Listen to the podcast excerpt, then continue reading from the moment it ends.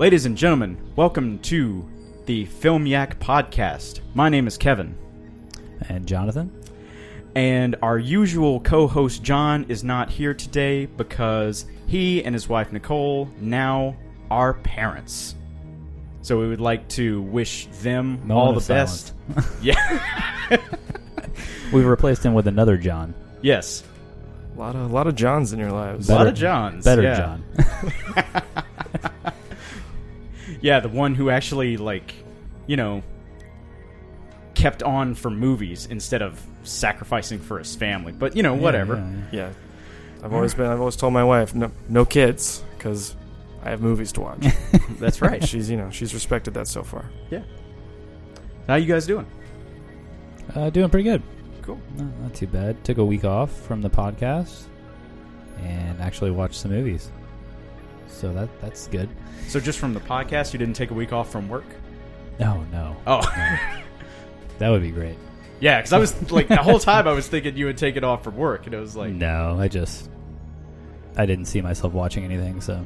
okay, But yeah, I've got a few now. cool. And I, I share. You know, I have the same career as uh, as former John, other John, Mm. and I just you know it's very curious that he, and his wife managed to have a baby right as uh, like the shittiest part of our year is coming up with that spring testing that we have every year. that's Oh, right. And he's like, "Sorry, school, I can't be there for sitting in a Oh, classroom and just watching kids take a test all day. Jeez. Can't say I blame lucky, him. Though. lucky him. Yeah. Is that still like such like like from the beginning of the school year on like you're just getting to that moment and then Yeah, everything yeah, I mean, else is like downhill until the end of the year? Right. I mean, principals build it up so much that when Mhm. state testing is over, kids just think it's summer and they have, you know, it's like a, a month of Yeah. babysitting. Right. But, you know, and principals are always like, we don't teach for the test, but make sure that you're teaching Mm. to this test. Wow. Right. Yeah, It's a fun system. Education is wonderful, indeed. especially in Louisiana. It's Yes. the best. Yes. Best in the country, right? Uh I think we're like Top- Whatever. Yeah. Top, Yeah, top, yeah. top three or something? I think- Easy. yeah, we're at the Easy. top of some list. I think if you flip it upside down, Well, I think like like our particular parish is probably like in the lower rungs, but apparently over on like Mandeville, North Shore, like apparently they have like some of the best in the country. yeah, I, I know Zachary's like really high up there. Right, Like in the country. Yeah, yeah. Zach. Yeah, Zachary's weird though because it has one high school. Yeah, yeah, Yeah, that, that's- yeah. That, that helps. Yeah, Central's the same way though they're not as good. But, Right, Yeah. right. and uh, yeah, I guess we should, Yeah. don't want to go too far down an No, no, education let- road. Let's go. I mean, this is this is like you've listened to the podcast. Like this is what we do, you know. We fo- we follow these blind alleys until, you this know, is how we just- get the film fans. Exactly. Talking about local school districts. yeah, Yeah. yeah. So, um, let's see. Either you guys watch the uh, trailers that uh, Other John has put up on the blog recently? I have no. What are they? Um, Can't remember. no. no, I haven't. I mean, it's been a busy week for me too. Yeah, so, yeah. like, uh, yeah, I, I, sorry, John. Um, like John did all this work next to give us time. stuff to talk about. next time. like, yeah, yeah, nope. yeah, He didn't text me six times to remind me that watch it. so- yeah, yeah. That's that's usually that's usually a good good thing. Yeah. Um, It's like stay on top of it, John. I mean, come on, yeah, yeah. Other John. Other John, yeah. Which John? Yeah. John, John, and John. Anything you guys looking forward to seeing? Coming out soon? Hoping to get around to seeing Isle of Dogs this weekend. Um, uh, let's see. It's like a film goer's responsibility to try and see a Wes Anderson movie as soon as possible. Yeah, It's like, or else you kind of have to like give up your, your film club card, yeah. even if you don't really like Wes Anderson. Yeah. Well, especially since the movie actually came out what three weeks ago, and it's it's like this is the first week that it's been here in Baton Rouge in theaters, and I think it's only in like two of them. So like limited releases like this, you kind of you know like have to make make it a priority. otherwise, you're just gonna wait to see it on Blu-ray or DVD. So, Right. Yeah, yeah. And the turnaround on that is not too bad. I mean, I think some movies are actually like available in Redbox, like maybe three days after they leave theaters. So, so it's not it's not too much of a wait, but uh, but still, yeah. I think Black Panther will probably go straight from theaters to to DVD since Oh yeah. Yeah. it's showing no signs of leaving theaters anytime soon. Yeah, yeah, because it broke what uh, a, it's the first Avengers record it broke, Yeah. like a billion, Oh, wow, really? yeah, billion dollars. Did at the you see box it? office. Yeah, I saw it Monday. It's on uh it's on my list of things to talk about. Sweet. Cool. Can't wait to hear. Yeah. Yeah. Right, so, uh, yeah. Any other news? You guys excited about anything? No. I haven't. I haven't actually like watched the trailer for it, but have you guys seen the thing for Joaquin Phoenix's Yes, new movie? I You were actually you were have. never really there. That looks pretty good. I like I like Joaqu- Joaquin Phoenix. Yeah, so. me too. And like I, I, I saw a tagline for it, like a taxi driver for this century. And I don't know how I feel about that, but you know, I'm sure that's just marketing, so it's like Yeah. whatever. And the uh, the director of that, Lynne Ramsay, has made some some pretty good stuff. Uh, Ratcatcher, Morvern Callar, We Need to Talk About Kevin, Hmm, Mm. which are all at least good. Cool. Sweet. Yeah, because like I rem- that name sounds really familiar, but when you said it, I couldn't think of anything that he'd actually done. But yeah, so so I guess we can get on to what we've been watching. Yeah. So who wants? Uh, I guess Superior John. Yeah. You go first, definitely. Well, I mean, there's. Well, I mean, I guess like you know, Lesser John, John, Superior John, Super John. So the the John sitting across from me is which John? Mediocre John. Well, Jonathan. Oh, John. yeah, I'm not even but actually John. you- yeah, yeah. But I'm sorry. But Neither- technic- neither yeah, technically you're a rarity because you are John as opposed to the Yeah. two Jonathans. you are just, uh, J O H N. yeah, Just just John. J O H N. yeah. Interesting. Is is it? yes. I'm just- like it's an I'm, interesting I'm, name. I'm like Bible John. yeah, yeah. But it just that just reminded me of uh, that scene in Johnny Mnemonic with Henry Rollins. We don't get a lot of that around here. Just Johnny, kind of upper class for us, you know. this is another way to bring in the film fans reference. Oh, man. Johnny Yeah. Mnemonic, the Johnny greatest Mnemonic. film of all time. That's Yes. Top 10 easy. Yeah, I mean, like, yeah, I mean, you can you can talk about you know The Matrix. Come or on. like Terminator or like whatever, but like, I mean, come on, guys, like. It's like number one, Johnny Mnemonic. Number two, Lawnmower Man. I think we can all agree on that. So I am going to start with something that is uh is worse than Johnny Mnemonic. Though, Ouch. though I do think I don't I don't necessarily like that movie as much as you guys. um, and uh, I'm a I'm a guy that watches. Uh, I basically choose what I'm watching based on a few things, and one of them is Mubi, like what's going away on Mubi.com, Uh-huh. Yeah. uh, which I like. And one thing that is going away is Trash Humpers. Uh, Harmony Korine's 2009 Masterpiece. something. it's, Trashterpiece. It's something.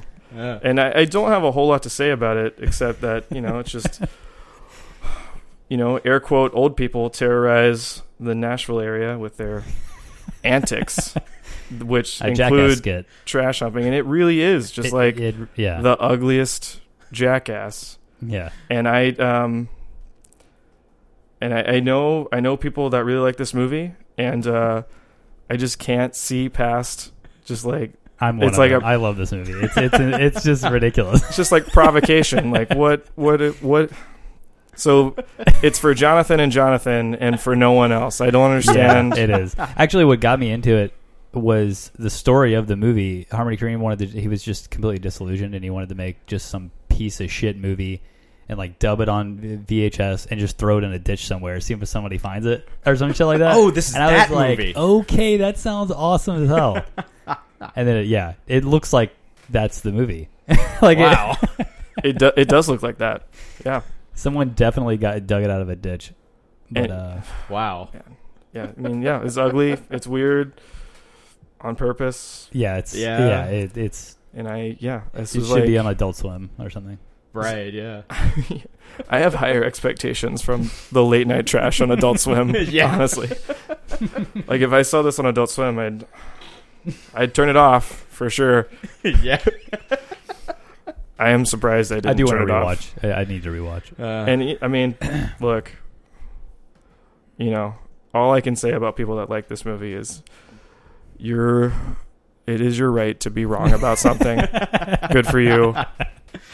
I hope you watch this every night before you go to bed. Just fake old people humping trash cans. Trash humpers.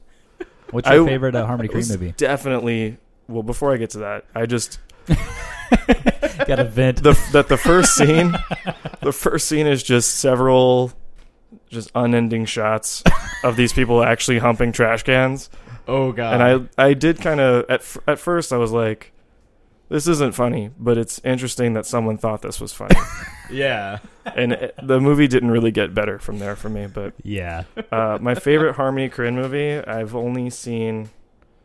Uh, Actually, I guess I've seen all of them besides Julien Donkey Boy, but I haven't seen Gummo since I was like 14. Yeah. Uh, I mean, right now my favorite one is Mr. Lonely, Yeah. but that's only because I didn't hate it. Okay, so you're not a fan. Not currently a fan. Yeah. I I do r- You want to rewatch watch Julien- Gummo, and I you do want to definitely watch. watch. Yeah, Julien Donkey Boy. yeah. Yeah. Yeah. but We I found a don't- movie you didn't see. Holy shit. there are Holy shit. there are I don't some know of if, those. if you if you look if you look hard enough on Letterboxd, you'll find ones that he hasn't yeah, uh, rated on there. That And that's there not are- true. That's- that's not that's to- not true. he hasn't seen Surf Ninjas. I know that because Uh, I looked it up and like nobody I follow on Letterboxd has seen Surf, Surf Ninjas. Ninjas. So I haven't clicked watch on that, but I absolutely own that DVD. It was one of my favorite movies as a child. yes, yes.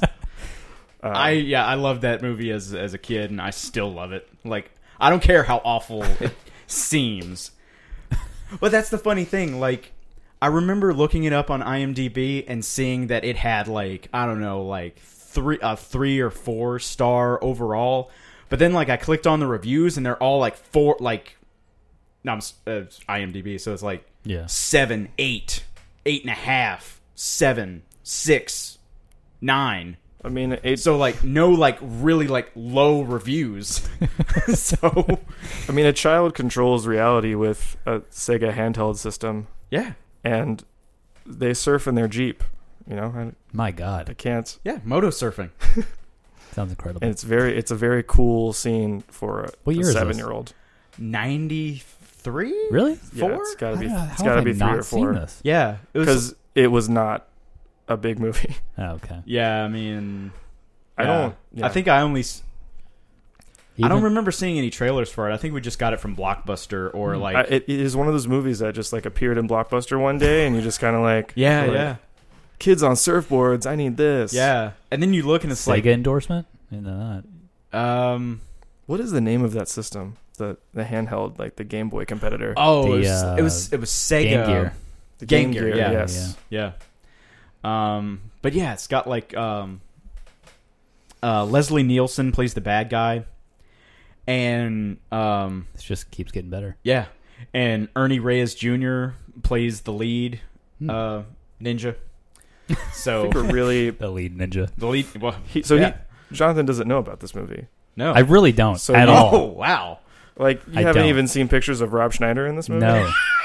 I know nothing of this. It's like the weirdest Rob Schneider role. I've heard it like referenced a few times. Yeah, like you Okay, mentioned right, it right. quite a few times. yeah, yeah, But yeah. I I've, I have no idea. yeah, I'll check it out. Cool. I'm excited. yeah. Oh, and I give uh, I gave Trash Humpers a very generous one and a half out of five. Nice. That's reasonable. Yeah, It, it's it's a piece of shit. it's a good piece of shit, but it's a piece of yeah, yeah. what, what did you give it? I'd probably I, I don't know. I- It's been a long time since I've seen it, but uh, I'd probably go like three and a half Okay, in my mind. Like, Cool. but I mean, you know, who knows? did you ever come up with a rating for Picnic at Hanging Rock? I thought I gave it a four. Did I not? Uh, you might, you might have. I might not have seen it. Also, might have just forgotten. Yeah. Uh, picnic at Hanging Rock. Yeah, I gave it a four. Cool. Cool. Probably gonna go up on a rewatch though, because uh, Hmm. It, was certainly solid. should. It was solid. Yeah. I have it, film. so I have it, so I'm gonna watch it soon. And yeah, I definitely want to get on uh, on Criterion as well. Yeah. yeah. The Criterion is nice. Yes. Sweet. Okay. I guess I'll just go next. Okay. Um, let's see. I watched I Tonya. Want to talk about this? Yeah. Let's let's Actually, watch. Let's you talk. you saw it too. Let's all talk about this. yeah. Um, this I wa- I like I wanted to like this. I really did. Um, but when the credits rolled, I was like, this should have been a documentary. I don't know. Like I just like I, I, Mm. I would have enjoyed it more. I don't know. Like watching Margot Robbie as the older uh, version of the uh, of, of uh whatever her name is that I can't uh, Tonya, Tonya Harding. Yeah. Yeah. I want to say Nancy Kerrigan really hard, really Yeah. bad. And I'm like, that's not right. Yeah. Um, yeah, watching her just like talk to the camera, I'm just like, I did, I'm not feeling this at all. Yeah. I, I don't know what they were going for with this movie. It was very strange. Yeah, like I saw on like the DVD cover, they were like some some magazine reviewer said it was like the the Goodfellas of blah blah blah, and I was like, yeah, they definitely watched Goodfellas quite a bit when they were putting this together. Yeah. but that doesn't mean it's you know it's It's not terrible. I just, No, I, I don't like- know. I, I just don't know where it was going. Yeah. I think the biggest problem is the tone of it. Like even when like Tonya Harding is like constantly being like cussed out and beaten up and every and- Constantly beaten. yeah, like like So many beatings. yeah, it's like you know, like from everybody, everyone's just using her as a punching bag, Yeah. and it's and you know, like she like you know, in the her narration, like that was one of the things that threw me when she breaks the fourth wall, and I was like, okay, we're doing that now. Yeah, there's a lot of. Uh, yeah, Yeah. and Like when the trainer looks at the camera, yeah, she did this. I was like, ah, this is this. weird. What is Yeah. this movie? yeah and like yeah and it's it's like all all this like very very serious stuff i never knew like okay am i supposed to like laugh at this like you know like you get you know like one of those things where like you get far enough away from anything you can laugh at it like is that what this is supposed to be or am i supposed to be like feeling bad for tonya because i feel bad for tonya but in this context, I'm not sure that I'm supposed to, based on what I'm being presented with. John? I- I think that's interesting. I do think there's a little bit of um, of like Coen brothers just kind of make fun of our characters and treat them like shit going Yeah. on. I I did feel like I was supposed to laugh. I didn't feel Mm. good about laughing. yeah, Yeah, when she gets Uh, her head like smashed into the wall or like the mirror, I'm like, and then, then she punches them back. I'm like, it's fun. Is this? I I, I don't want to laugh at this. Like, Yeah. it's terrible, but like, yeah, yeah, And I this I don't know. I think this movie is like the definition of a mess. Like, yeah, uh, yeah, yeah. The way the characters break the fourth wall is kind of it's kind of weird at first, but then I just I don't see why they included that. Like the moment where the trainer says like, "Yeah, she did this." yeah, Yeah, Is that like to emphasize that this moment is true and the other moments are not? yeah. Like, and like because yeah, they're already doing that with like the the unreliable, you know, talking heads. I yeah, just- yeah, it was just weird, confusing to me. yeah. It was yeah, it was confusing. Not in like the I don't get what's happening Yeah. confusing, just like in the I don't really know what you want as a filmmaker. Yeah, yeah, exactly. Yeah, yeah. And like the only scene that I can remember that doesn't have music playing during it Oh my is that god. one where like uh, she throws the knife and catches her, and the mom throws the knife and catches Tonya in the arm, and then she walks out. It's like okay, okay, like now I get that this is a serious scene. Like you know, abuse is one thing, but now she's crossed the line and like almost killed her daughter. So like, yeah, it's good that you didn't put some random '70s or '80s song in this so scene. many songs. But yeah, it's like, and that's another thing. Like, you know, like Scorsese uses music very, very well, and you can see that a lot in Goodfellas and pretty much you mm-hmm. know all of his movies. So that's why that's another reason I feel like, you know, they somebody watched Goodfellas, saw something about Tonya Harding, and was like, you know what, these two can go together. And I, I disagree. I mean, could this movie If work with someone Scorsese had done a movie about Tonya Harding, Yeah, I mean, yeah, that be is the story that is there that much to the story? I think they're I, I think they do a decent enough job of like getting you to feel more for Tonya Harding as a person like enough to where like you would like like I like after the movie was over like looked up like her Wikipedia read more about her. And you know yes like I genuinely feel for this woman cuz yeah she really never did have a break. But at the same time it's like this particular presentation of her story is doing her no favors really. And I really thought the uh, the filmmakers kind of laid off of her in the second half, Yeah, almost Uh. so that they could get you to care about her more. Like the second half is definitely more about how uh, the ex husband and the bodyguard Mm. like have this stupid idea, and they go through with it without Tonya Harding knowing about it. Like, Yeah. you know, according to the movie. Like, I don't, I don't really know the story. yeah, I don't. Yeah, either. yeah. But um, and I actually like Margot Robbie more as she kind of gets more serious about the training, and you know when they when she starts or when they ask her about the plan, she's just like, yeah, whatever, I don't care. like, Yeah, don't talk yeah. to me about this. Uh, and then uh, you know we got to the end, and I I don't typically like big uh, like Oscar grandstanding scenes, so the yeah the And- the court scene wasn't my favorite, but Yeah. And I'll give props to Margot Robbie. I've only seen her in two movies, Wolf of Wall Street and this. And I think like she's definitely a, a very good actress. Best best actress Oscar nominee, I don't know. You know, it's yeah, just just my opinion. But uh but yeah, like she was really good in this movie, I feel like, but the movie itself yes, just just a mess. I said the same thing before I saw the movie. I was like, I, I, th- I like Margot Robbie. She's cool. I'm like, I want to, I want to see this movie. Then I'm like, I've seen her in two movies.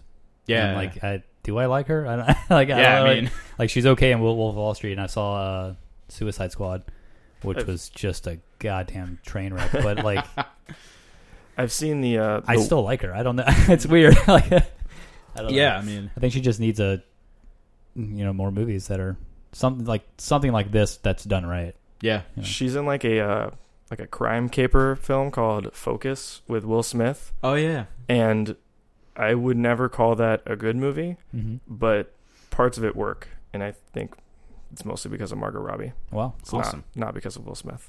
yeah. Um, so ratings, uh, I gave it a two. Yeah, two. Hmm. I gave it a two point seven five. I don't remember what I gave it. It was either a two and a half or a Let's three. Find out. Yeah, Let's find out right now. Three. This would load. All right. Three. All right. Yeah. Cool. That's what my wife gave it. She gave it a three. Yeah, And, we get uh, My wife gave it a five. she loved the shit out of this movie. Uh, so, uh, any of you guys? I I remember seeing, um, Lars and the Real Girl, and I thought that was a pretty decent movie.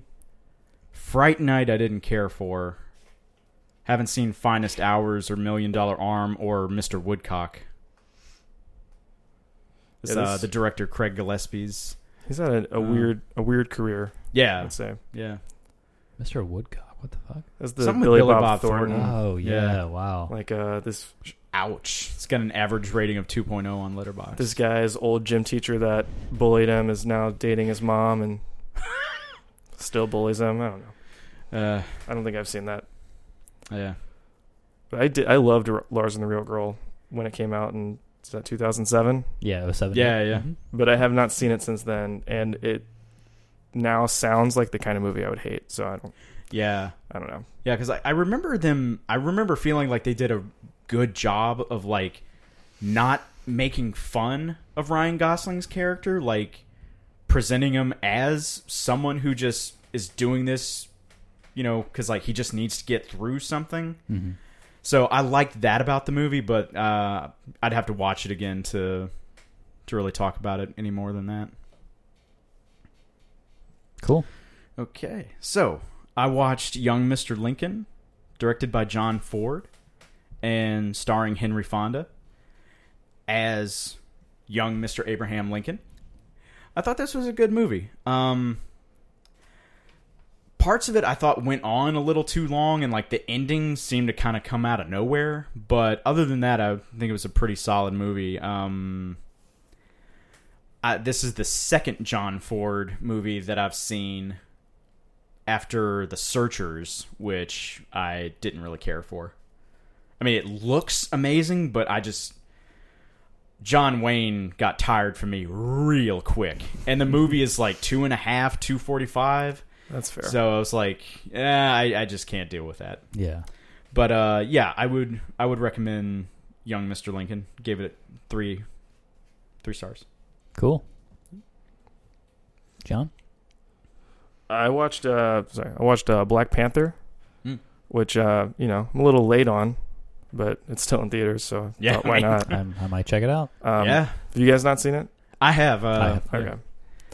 I you know, uh, I'm sure the whole world has has had their opinion Yeah. about Black Panther. So, uh, you know, I, I generally thought it was a decent movie. I enjoyed it while I was in there. Mm. I left with like a thousand nitpicks, um, and you know, people people love Michael B. Jordan in this movie. I thought Michael B. Jordan is really good, but he has like one big scene before he shows up to like be like the king of Wakanda. I was like, yeah. this isn't really like Michael B. Jordan is really selling this character, but he is not a developed character. Yeah. So Marvel is like still not fixed their villain problem, Yeah, and you know, Marvel movies have all kinds of problems, but Yeah. I definitely think villains are a big problem. yeah, Um, but the you know design of the Wakandan city is awesome. I like that it doesn't look like you know some just like ut- utopian European city. It looks distinctly African. That's Mm. cool. Um, yeah. The visual effects sucked. Uh, I know you guys like to complain about about CG a lot. yeah. I Uh, I don't. It doesn't usually bother me very much, but like you compare this to like other recent Marvel movies, they just they look better in the action scenes, and I'm like, why? Hmm. Why didn't we just put like a few more million dollars in this movie? yeah, yeah. um, and yeah, the you know story. Not a lot happens in two hours and fifteen minutes, but Yeah. It's it's fun. There are some character things that don't make any damn sense, but performances are generally fine. This is uh, you know, I've seen every fucking Marvel movie. uh, I don't know why I keep going because I I can't remember the last time I gave any of them more than a or above a three and a half, three out of five, and uh, this is a three out of five. Favorite one? No, I I think my favorite one is still the first Avengers. Hmm. Just I don't know. It put everything together best. There wasn't like a whole lot of exposition we had to get through, and maybe that's just because we knew these characters. Yeah. Um but yeah. I mean, this is right there with the Avengers. Hmm. Yeah, I mean, um, I'm not the I'm. I don't hate it as much as Lesser John does, but I'm not the hugest Marvel fan either. Like, I think like out of like, I don't know, 19, 20 movies, I think like three of them are actually ones that I would say yes, that is a good movie. And even then, it's like I'd still probably only give them like four out of five because um, like that's that's what I gave Black Panther and um, uh, the latest Thor movie, I was laughing the entire time. I had so much fun with that movie. So I, I, see I loved it. Yeah, and I actually I would say that movie was better than this one just because it was funny. Yeah, I mean, funny funnier than they typically are. Yeah, yeah, I don't know. yeah. Because that one definitely had like its own unique Self-aware. sense of, kind of, but not really. Hmm. I will like I like it took like I think that's that's the kind of fun thing that you can do with like Black Panther and Thor Ragnarok like Ragnarok like it's directed by Taika Waititi who's from New Zealand so like he got a bunch of New Zealand and Australian actors into Ragnarok and Ragnarok overall has that very kind of like dry like very like British slash New Zealand slash Australian sense of humor. Yeah. So that makes it stand out from the other Marvel movies in you know such a distinct way. And it's the same with black panther where they take so much of african culture and that makes it stand out so much. So it's like they're i like now it seems like they're not afraid to like let these movies be more of their own things. Like i mean like you look at like the visual language like it's still they're both still marvel movies so it's not like you know um taika waititi is making a taika waititi movie and same with um ryan Coogler? Coogler. Yeah, it's not like you know, it's not necessarily a Ryan Coogler movie, but uh, they still have much more distinct styles than pretty much any other Marvel movie until you like go back pretty much all the way to like the first Captain America, which I personally I thought the first Captain America like I thought it kind of like did the same thing that uh It was a nightmare Raiders fuel. really Hated it. uh Talk about CG. Bad CG. Holy shit. I Well, I mean, I, Hate- I I didn't just- I I didn't hated care it. so I didn't care didn't so like much it. about the uh, the CG, but like to me, like the the kind of like you know like 40s vibe that it had going. Yeah. Like to me, it just felt like like someone had like watched Raiders of the Lost Ark and like you know really was trying to get that like 40s kind of action adventure movie thing Yeah, going. yeah. And I think they did it really well. Yeah. and I, I will say just uh, real quick about Black Panther, uh, or rather Ryan Coogler. Mm. I really like Creed. Mm. uh, you know the the Rocky related boxing movie, um, and I loved the fight scenes in the boxing scenes in Creed. I thought they looked great, and so I was going into Black Panther thinking the action would be pretty good, Uh, but I think I need to give Ryan Coogler's DP some some credit on uh on on Creed because right. this did not look nearly as good. And Black Panther also like had like some interesting ideas with like uh isolationism and Mm. colonialism Yeah. and you know, it was cool to like hear the characters explore those ideas, but they didn't actually add very much to the story cuz Mm. the bad guy ends up just being a crazy bad guy. Yeah. and like Hmm. there's almost like an argument for why we yeah. for a minute it's like oh we should stay is- isolated because this is what happens we Yeah, get, yeah. we get crazy ass people that come in here and try to blow shit up yeah. But yeah anyway three out of five fucking marvel Do you disdain Marvel as much as uh no as i mean i keep paying to go see these movies so i Yeah, so- can't so i you can't and- say that you and you and I keep getting tricked. Yeah. yeah. but it, Keep I falling don't- for it. you know the last time i was on here i said uh, you know I, I felt horribly tricked into going to see steven spielberg movies i don't Oh, feel right. that way about marvel because i think i i just know what it's gonna be that's true. Right. And also- right. Like I love I still read comic books. Yeah. Like and I Yeah. I don't I don't read uh Black Panther. I don't read Avengers comic books anymore very often, but I still feel like some connection to these characters where I, I want to go just like see yeah. how they're being Right. presented on the screen. Mhm. Um and you know, like two hours at a Marvel movie is not a bad time for me. Cool. Cool. Yeah. All right. Um, I rewatched Goodfellas. Speaking of Goodfellas, Ah, um, hadn't seen this in at least fifteen years, 10, 15 years. Um, and I got my wife to wa- watch this actually, Oh. which she is. She hates mafia stuff, like hates it. Sopranos, all that kind of stuff. uh, Um, she loved this movie though, and it's impossible not to love this movie. It's so well made. It's so entertaining.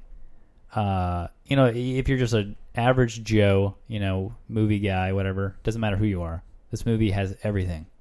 It's got interesting shots, amazing dialogue, amazing acting.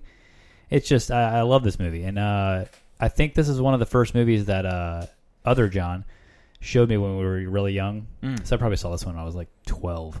Wow. And, uh, we we picked up on the language really early, and I still quote this movie, not even realizing. I was like, "Holy shit!" I quote this movie constantly. Like, and my wife's like, "Oh, that's where you get that from." Blah blah. blah you know, I was like, "This movie, it's just like I, I don't know." Like, saw it early, and it's just it stuck with me, and uh, it it just deserves all the praise it gets. It's uh, I don't know. There's really not a lot to talk about. It's just it's fucking Goodfellas. I don't know. It's it's like Taxi Driver. It's I don't know. It's that's what they are.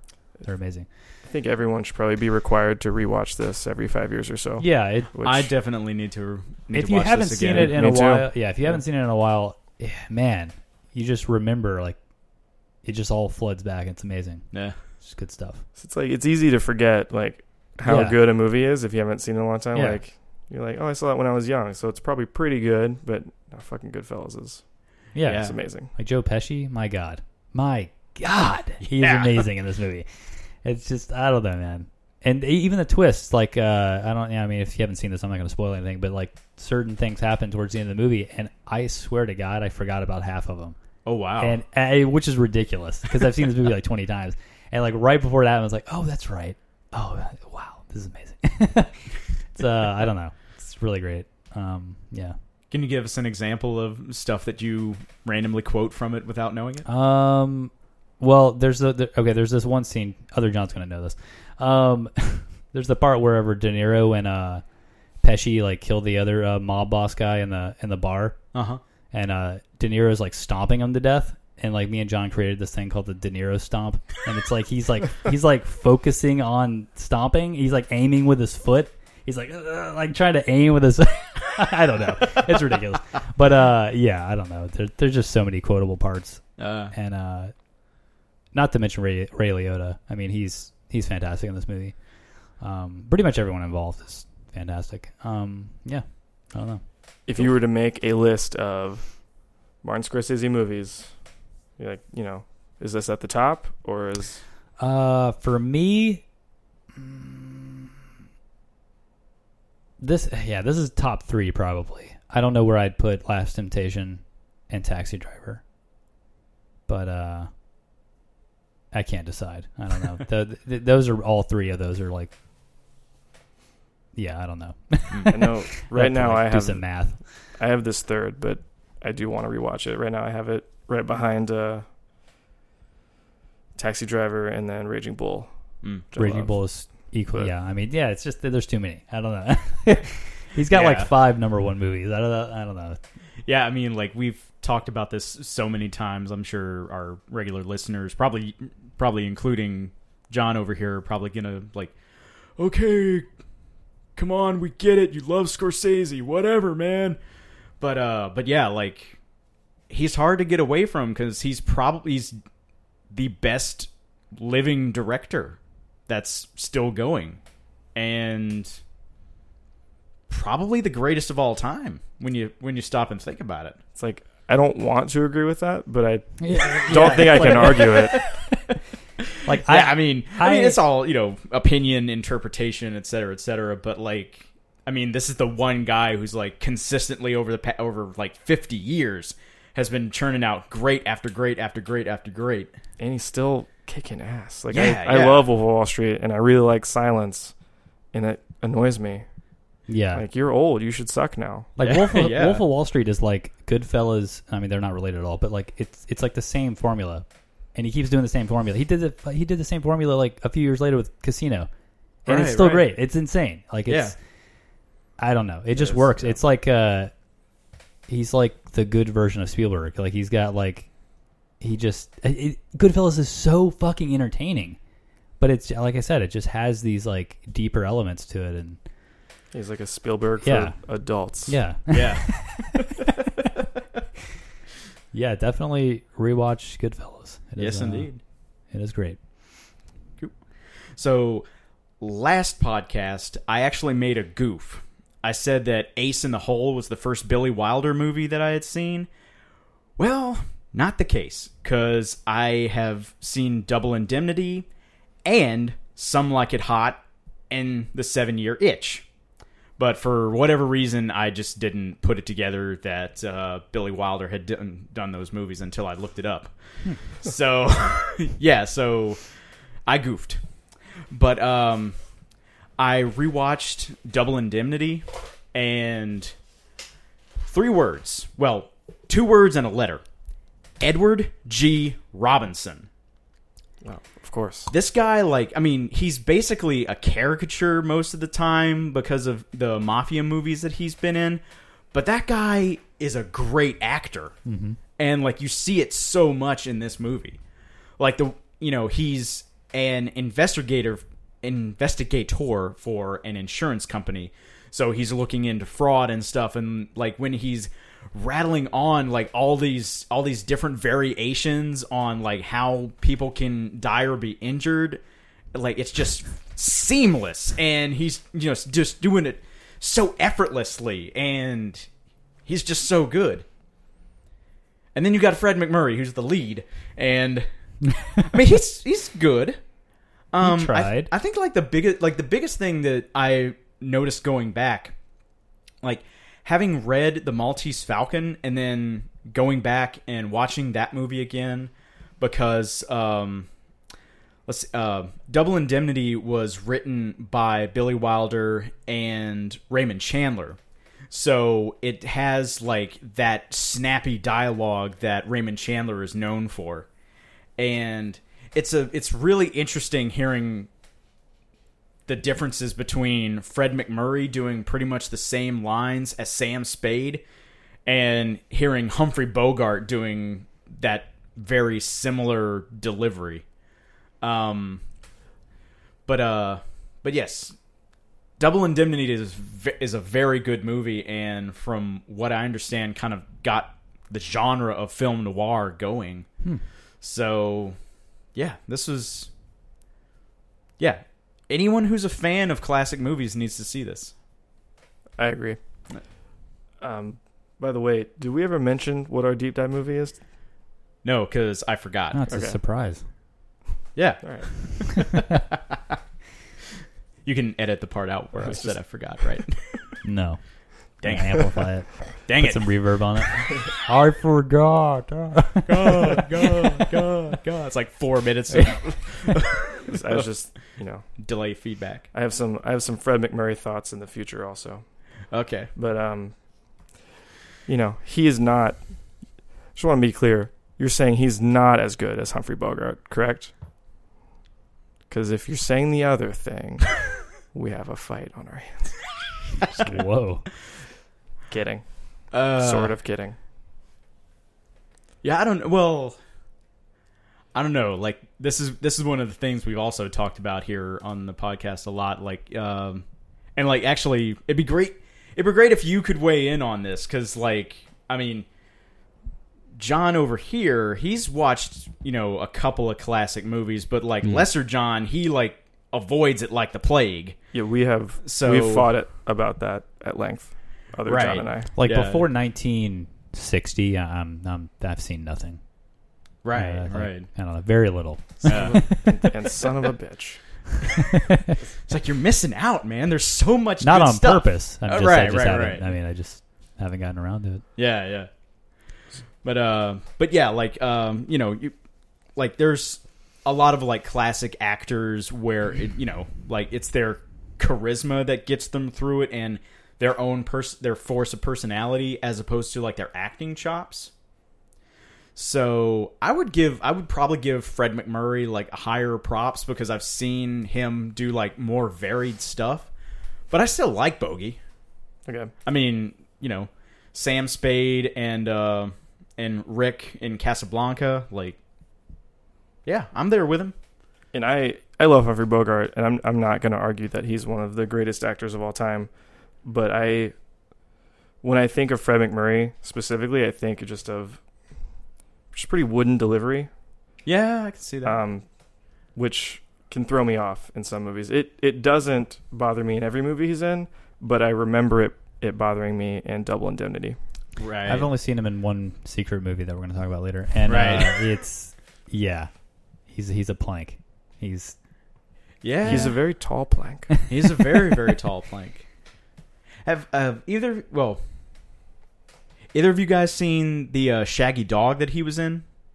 I have not seen that. No. Okay, because I remember that was the first thing I ever saw him in. So like, it's not. It hasn't re- like it's been so long since I've seen it last, but like, I I remember him very well in that movie, particularly um.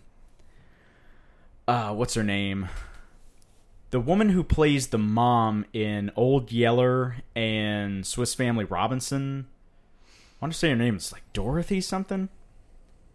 Anyway, uh, they're like talking. They're like talking about dogs, and like Fred MacMurray's character hates dogs, and like, well, the reason they go after mailmen is because sometimes they bring bad news. Animals can sense that kind of thing, you know. I hate dogs. Yes. Very. I can't remember any of the lines. I thought I could, but I mean, I'm sure he says some at some point, but You're making it sound like I should just check out the Tim Allen version instead, which I'm sure is much better. Oh God, yeah. of well, I mean, I hands down. I mean, come on, man. Been watching a shitload of Home Improvement. Oh, yeah, yeah. So, uh, I don't know. You guys kind of freak me out with your uh, '90s sitcom love. It, not because they're bad, Uh-huh. uh, is I I can't speak to whether or not those sitcoms are bad, They're amazing. but it just it surprises me, I guess, Oh. because you know I spend every second of my life watching movies, not Yeah. Right, right, Yeah. right. not not easy simple viewing like Home Improvement and Roseanne. Oh, Frasier though. Frasier Ma- masterclass and uh, and Seinfeld. small screen cinema. Yeah, I have seen all of Seinfeld, yeah. and all of these things were on the TV in my house all throughout my childhood. Mm-hmm. Yeah, I just yeah. wasn't paying attention. right. I remember loving Just Shoot Me, Huh. but I can't tell you why. Did I just I don't know. Did I love Chris Elliott as a child? Maybe. Who I have didn't? no idea. Yeah. Who knows? For me though, it's like the late. Like I didn't watch any of this shit either until the late '90s when I became a teenager, and uh, I don't know. When you're a teenager, you watch like 17 hours of TV a day. So Yeah, yeah. at least I did. I don't know. yeah. So, Yeah, because like, I remember like getting into Seinfeld like like right before it was canceled. yeah, same here. and uh, but then like you know it was already on like heavy syndication, so like It was hard to escape. Like even, I mean, I don't, I don't know about cable today, but I mean, yeah, I mean within the last 15 years though, it's it's probably still on five channels. yeah, yeah. I just- And like I didn't get into into Frasier until way later, but like like I just couldn't stop watching it Yeah, because it was like the way the way they set everything up in like the beginning of the episode and like it starts to go all these different directions and then it comes back in the craziest way possible. yep. It's I mean, amazing. Yeah. and also, like, I have to say this about Frasier. In my opinion, it is probably the best representation of brotherhood. Cause hmm. like I see so much of myself and my brother in Niles and Frasier. Are you guys competitive? Not really, but like you know, just the like little little little things like you know they can get like really like argumentative, but you know, but they but they still Yeah. but they still really love each other and like you know like little things like when like when uh Niles he, he says to Frasier like. You're not a member of the Diamond Club, and Frasier's like, "Don't do that." Do you watch any TV, uh, John Ryan? I yeah, uh some yeah. I Any favorite shows? Yeah, I can't think of any of them right now. I I love a show called uh, You're the Worst, Hmm. um, which is on FX. It's a comedy. Sounds familiar. They're It's recent. yeah, I mean it's still on. Okay. The uh, the fifth season I think will start in September, October, or Cool. something like that. And you know, it's it's a comedy. Most of the shows I watch are actually comedies. Yeah, yeah. Yeah, I I, I just I don't tend to watch a lot of like film comedies, but Hmm. I don't know. I don't know why I do that. But uh, I love uh, the Good Place on NBC. That's really funny. Cool. But yeah, I don't I don't watch a lot because you know I'm logging so many logging so many movies. Yeah. But I have I have commitment issues. Like like watching the whole season, like watching the whole series of Frasier freaks me out. It's like a hundred seasons with twenty episodes each or more. Was it actually like eight or nine? I think it was like eleven seasons. Eleven. Yeah, I believe And- it's all, we're, probably, we're probably all wrong. It's, I think it's eleven. yeah. and that's you know that's insane. John's gonna s- crucify us, but uh, well, yeah. I've seen I've seen it like three times all the way through too. I, I think Yeah, it's 11. yeah, yeah. Just the idea of watching that many episodes freaks me out. See, I'm I the don't other way why. around. Like the it's so little commitment because they're like there's like 30 minutes a piece, so it's like not even 30 minutes. It's like Yeah, yeah. whatever. But uh, I don't know. You just watch a couple at a time and you get hooked. See, right now I hooked. am I'm in the middle of a Chinese documentary called Karamay about a small town where a fire broke out and hundreds of school children died. Hmm. And it's six hours, watching an hour at a time. And that to me sounds like like you know like this will be six days of my life, and it's probably gonna be sad. And who knows if it'll be good, Yeah. but then it'll be done. Uh, but I can't commit to like yeah. Frasier, which would probably just keep me laughing for hours at a time. Yeah. I yeah. I mean, I'm broken. All right. so let's have some healing, and you can tell us about the next movie you watched. Um, the next movie I watched uh, was called The Major and the Minor, which is Billy Wilder's first movie. And you know, don't read this as foreshadowing, listeners. the the Billy Wilder movies. Uh, yeah, his first movie, 1942. Apparently, he had been a screenwriter for a while and was ready to get in in the game. And he chose as his first movie uh, one where Ginger Rogers dresses up as a 12 year old girl to buy cheaper train fare back to like whatever small town she's from, Huh. and on the way falls in love with a uh, an adult who is a major in the United States Army, and uh, that adult falls in love with her, a person he thinks is a twelve year old child, Hmm. and it's not creepy good, and good. it's pretty good. All right. I actually thought it was really funny, but. Uh, Nice. Yeah, this is the kind of premise that would not get made today because it's creepy as hell, and uh, you know, Still a good premise. though, Predatory. Yeah, yeah. Like, I mean, yeah. Despite the fact, but Yeah, it's yeah. kind of a good idea. there's Well, I don't know. This sounds like the like, like, better way of handling the subject matter that's in Lolita. ma- yeah, maybe. uh, Lolita's weird. Lolita's hard to deal with. Yeah. Um, Yeah, it's yeah. Very. yeah. But also, you know, Yeah. Lolita, I, there's meant to be like a, a creepy thing going on. Yeah, yeah. I don't think as an audience, Billy Wilder wanted us to be creeped out. I think right, right. we were supposed to be like Ginger Rogers is falling in love with Ray Milland, Ray Milland, who would later be in uh, Billy Wilder's awesome The Lost Weekend. Ah. Um, you know, but Ray Milland is not. At first, he's treating her like a young child, like Hmm. she's in like a sticky situation, and he helps her get out of it, and he just thinks that this is like some stupid kid in like a situation over her head. right, right. And Ginger Rogers is clearly like fawning over him, but he's treating it like, well, this is just a 12 year old girl, and I'm, Mm. you know, I'm a movie star yeah, in, in the army. yeah. Um, and Ginger Rogers at no point looks 12. Like she was, Ah. I think, almost 30 at the time. I don't have my wow. internet to look that up, but uh, I mean, she looked great, but and she looked like she was dressing up like a kid. She did not look like a right. kid. So right. like the, the, there's a lot of suspension of disbelief, which also it's like since none of us really believe that Ginger Rogers is a 12 year old, it just doesn't. It Yeah. also just doesn't feel creepy.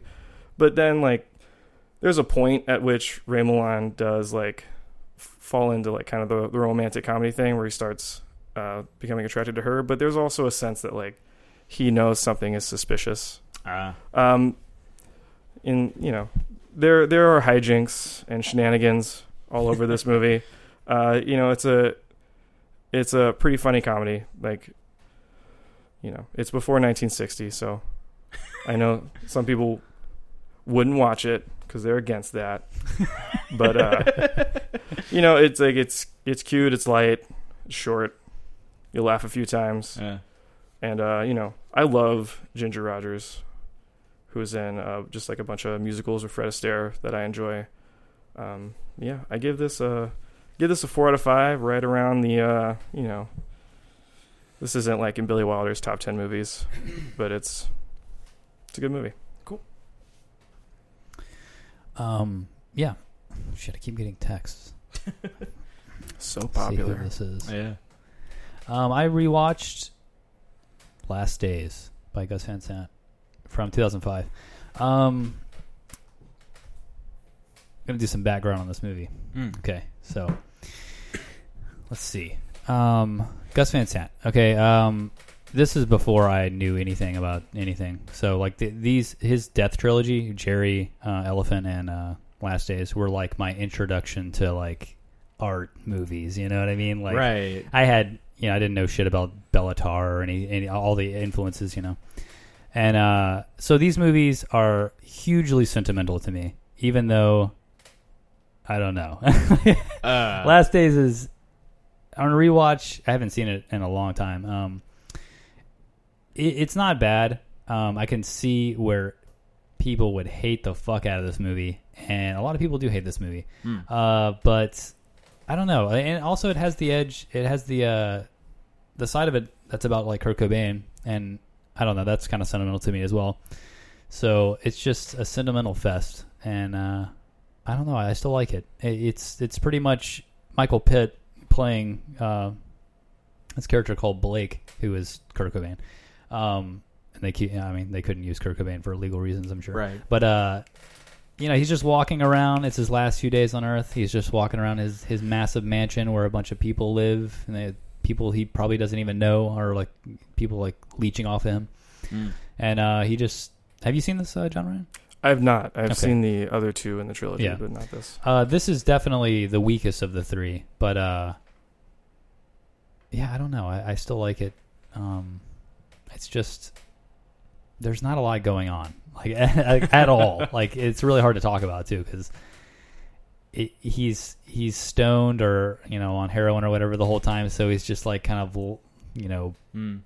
just like walking around and doing nothing. I, I don't know, but uh, yeah, some of the soundtrack is cool. There, there's uh, there's a few scenes where they play like uh, some Velvet Underground songs, and uh, some of the actors, like some of the people who live in the house, are like singing along with it, but like they have no idea what the lyrics are, and it's kind of funny. But uh, yeah, I don't know. It's it's kind of hard. It, like I said, it's kind of hard to talk about, but uh, I don't know. Yeah. it's uh, like it's, it legitimately is hard to talk about. Right. Uh, I mean, I, I guess I still like it. I gave it like a three and a half, but uh, I wouldn't recommend it. I don't know. I think you would hate the hell out of this, uh, Uh, Kevin. yeah. I I actively avoided it because in high school I watched Elephant. yeah, Decided Elephant was my least favorite movie ever made. Yeah. Uh, okay, then which yeah, I- I- definitely, definitely. my avoid it. opinion on Elephant has changed since then, Has and I and I really like Gerry, but I just have never found the the energy Yeah. to go back and watch this. It. I Mm. mean, I, I, I hate to say it, but it, it just feels lazy. It feels a little lazy. Uh, Like he's got some cameos, like Kim Gordon from Sonic Youth shows up, and she's terrible. uh, Love her to death, but she is not an actress. Um, right. And then there's a couple other awkward scenes where people show up to the house and talk to him, and none of these people are actors. They're all non-actors, I guess. Mm. Um, maybe some of them are. I don't know, but uh, they're all terrible. Uh, it's just kind of like an atmospheric movie, I guess. You're just kind of an observer watching him Mm. I mean, is descend into killing himself. I guess I don't know. is Michael Pitt good in this? I mean, he doesn't really act though. He just Okay. kind of walks. I mean, like, Right. yeah, he doesn't. He when he talks, he's just like, uh, uh, uh, So- like he's like it's Is he like just barely interacting with these people Yeah. that are cameoing? Yeah. All right. And that's it's like- interesting. Uh, or not interesting. yeah. It's.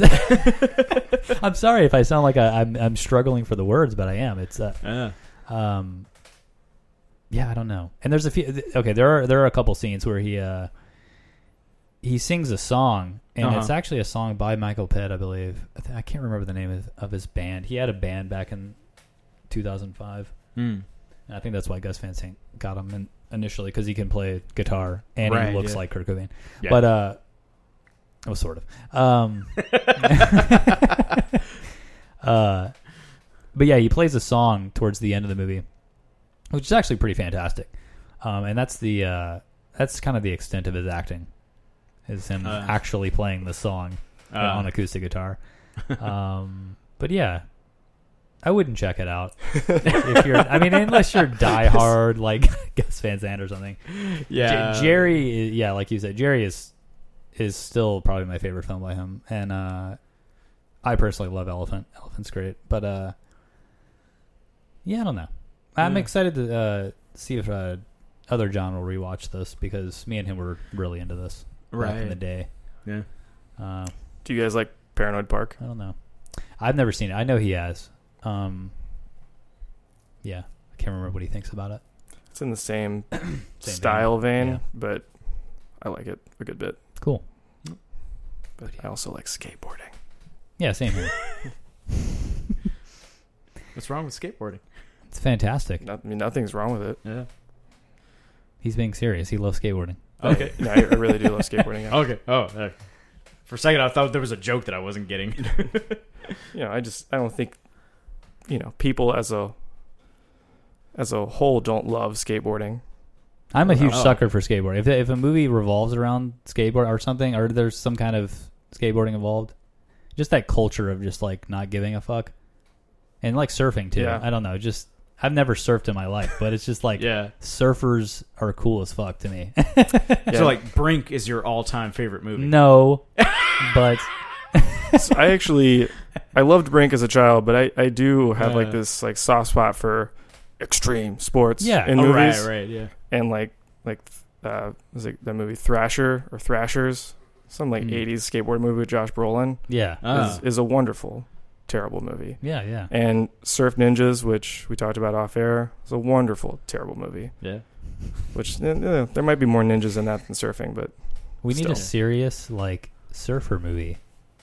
It's like a hardcore serious surfer movie. Well, Point Break. There you go. That's like actually I'm not, I'm not gonna lie. That's the, one of the major reasons I love that movie. Yeah, yeah. yeah. Yeah, because I'm sure, like, as he's listening to this, other John is like, yeah, Okay, but, God. yeah, but yeah, but Point Break. he's like shaking his head, like I was, I was about to. point something. I can't remember. Yeah, so like. So far, it feels like we've just tailor made this podcast just for John to listen to. Yeah, he's gonna be the only listener. So if since you're- if I you're mean, not- here, so Well, he- gonna be, yeah. I mean, like, If your if your name is not John, turn this off. It's Yeah, not, it's not for you. Yeah. except for Rustin, please keep listening.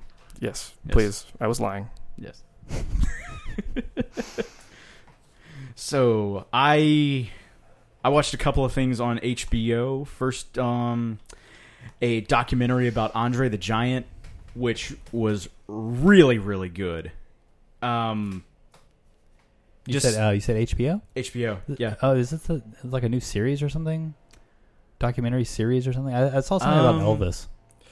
Yeah, I think I think they're I guess they're making more documentaries now. It's Okay. the uh, you know Bill Simmons. He used to work at ESPN. Yeah. He did the whole Thirty for Thirty Ah. series. Right, he right, now right. he now works for HBO Oh shit, producing a lot of uh, documentaries for them. that's awesome. I love the thirty for thirty stuff. Yeah. It's cool. Yeah, but um, but yeah, Andre the Giant was really good. Like they do a great job of like like they interview like his sister-in-law and his brothers and like they talk about like, you know, when he was a kid, like he was like super small, but then like, you know, he got to be a teenager and he just kept growing. And um like all, you know, like all the all the stuff about him like having like like he had he had like such a difficult life being as big as he was like um there was one thing about like he was flying from like i want to say it was like from like new york to like japan and like like so so like yeah like nonstop. So you know he couldn't fit in the bathroom stalls. So they had to like draw a curtain so he could like go in a bucket.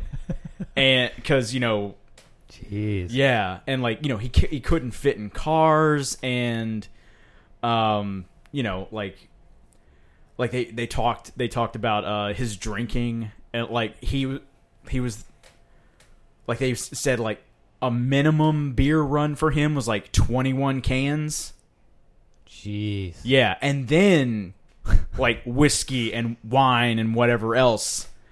And um Pre gaming, just pre gaming with the two cases. Of beer. exactly, Oh exactly. And uh but yeah, and like, you know, like how like you know how genuinely nice of a person he was and like so they they start talking about like um like up until like WrestleMania three, where he went up against Hulk Hogan, like he had never been defeated because like, you know, like in like all of these like different territories they wrestled in, like he couldn't like take he couldn't like beat their champion for the belt because then like who's gonna fucking beat Yeah. Andre the Giant? Yeah. So, uh, so he would like you know go here, do a little bit, go there, do a little bit, but like his like first loss was to Hulk Hogan at WrestleMania three, and like they interview Hulk Hogan and like. And like at the start of this documentary, I was like, "Oh God, fucking Hulk Hogan," because like you know, like the la- the last couple of You're not a fan? Well, like the last couple of years and of like his personal life, I'm like, God, this guy's such a douchebag. but then, but like you know, but then like when he like starts, you know, like talking about like he and Andre were friends, and so it's you know getting time. Like Andre is like literally like falling apart at this point. Like his body's just crapping out. So like they know that he has to lose and like Hulk is like on his rise right now. Like Hulkamania is like getting getting huge. So like um so Hulk Hogan like right, you know, he like scripts out the match, gives it to Vince McMahon as, you know, like just ideas. And like the whole the whole time he's like not sure if like Andre's going to play ball, like if he's really going to put him over in the match because you know it's Andre the Giant. Like if he doesn't like you, he can just fucking crush your head because his hand is literally the size of your skull. And um, like they they have an interview with Arnold Schwarzenegger, like in his like prime as like Mr. Olympia, where he's like, I don't know, two forty, and like like he was talking about having dinner with Andre and like you know Schwarzenegger was like, "No, I'm gonna pay. Like, I invited you out. I'm gonna pay." And Andre's like, "All right." He picks Arnie up and just sits him on top of an armoire, like it's nothing. And okay, so so leading into that, like Hulk Hogan like doesn't know what's going on, and like he starts describing what's going on in the match, and it's literally every sing every single thing that he wrote down, and like I started to get emotional. Like I've seen this match. I don't like Hulk Hogan, but now I'm I'm like with him. So like it just shows you how well this documentary was made. Sweet. Yes. I mean, uh, personally, I'm not, I hate sports. I don't like sports at all. but the thirty for thirty shit Yeah, is yeah. amazing. Yeah. Love Yeah. it all. I Yeah. can watch I, I watch them back to back. Yeah. So I'm extremely excited to uh, to watch Yeah. these. So um so there was that one and I also watched a mockumentary called Tour de Pharmacy. Now this thing is fucking amazing. It's uh what's what's his face? Um Lonely Island. Help me out guys. Andy Samberg. Andy Samberg. Okay. Um, so like he he and um, I I guess his writing producing partner, they put together this mockumentary about the '82 Tour de France and all of the doping that was going on in this particular race. So like like the premise is that like all of all of these um, bicyclists have like they they're all doping testing for like you know a bajillion different different things in their systems and Dittmer Clerkin, who's played by Kevin Bacon, is like the like organizer of Tour de of the Tour de France, and like so like he has like stupid amounts of credit card debt. So he tells every competitor like if you pay me fifty thousand dollars US, you won't get drug tested. so so like the so like the first the first the first day of the Tour de France happens and like uh and like all all the bicyclists like end up crashing and it turns out there's only 5 competitors who haven't paid. So the 5 get to actually finish the Tour de France. And so you have you have John Cena who is like like obviously like roided out and and you have um like the like the way they do it it's like retrospective interviews so it's like so like they show like Andy Samberg's character and then Jeff Goldblum is playing his older counterpart My God, that sounds amazing. yes and like uh Dav- Daveed Diggs is playing the younger um, Slim Slim Robinson, who's uh, Jackie Robinson's nephew. But I think after this, they're gonna call him Slim's uncle. so like, um, so like they sh- so then they show like an interview with uh, Julia Ormond, and she's like you know, and she's playing this French woman, and so then they go back and turns out like so like her character is like pretending to be a man. And this man is being played by Freddie Highmore. And and like the older John Cena is played by Dolph Lundgren. Like it's just it's so fucking funny. And it's so well done. This uh it just blew me away now, technically, it's I guess it's not feature length because it's only like 49 minutes, but it was on Letterboxd, so I rated it five stars because it was just so, it was so good. Amazing. Yeah, Sounds hilarious. and uh, they have another one in the in the same vein about uh, tennis that has like Andy Samberg and Kit Harington from Game of Thrones. It's like uh, Seven Days in Hell, and I need to watch that. So I imagine it's probably going to be just as good because it's about a tennis match that somehow lasts seven days.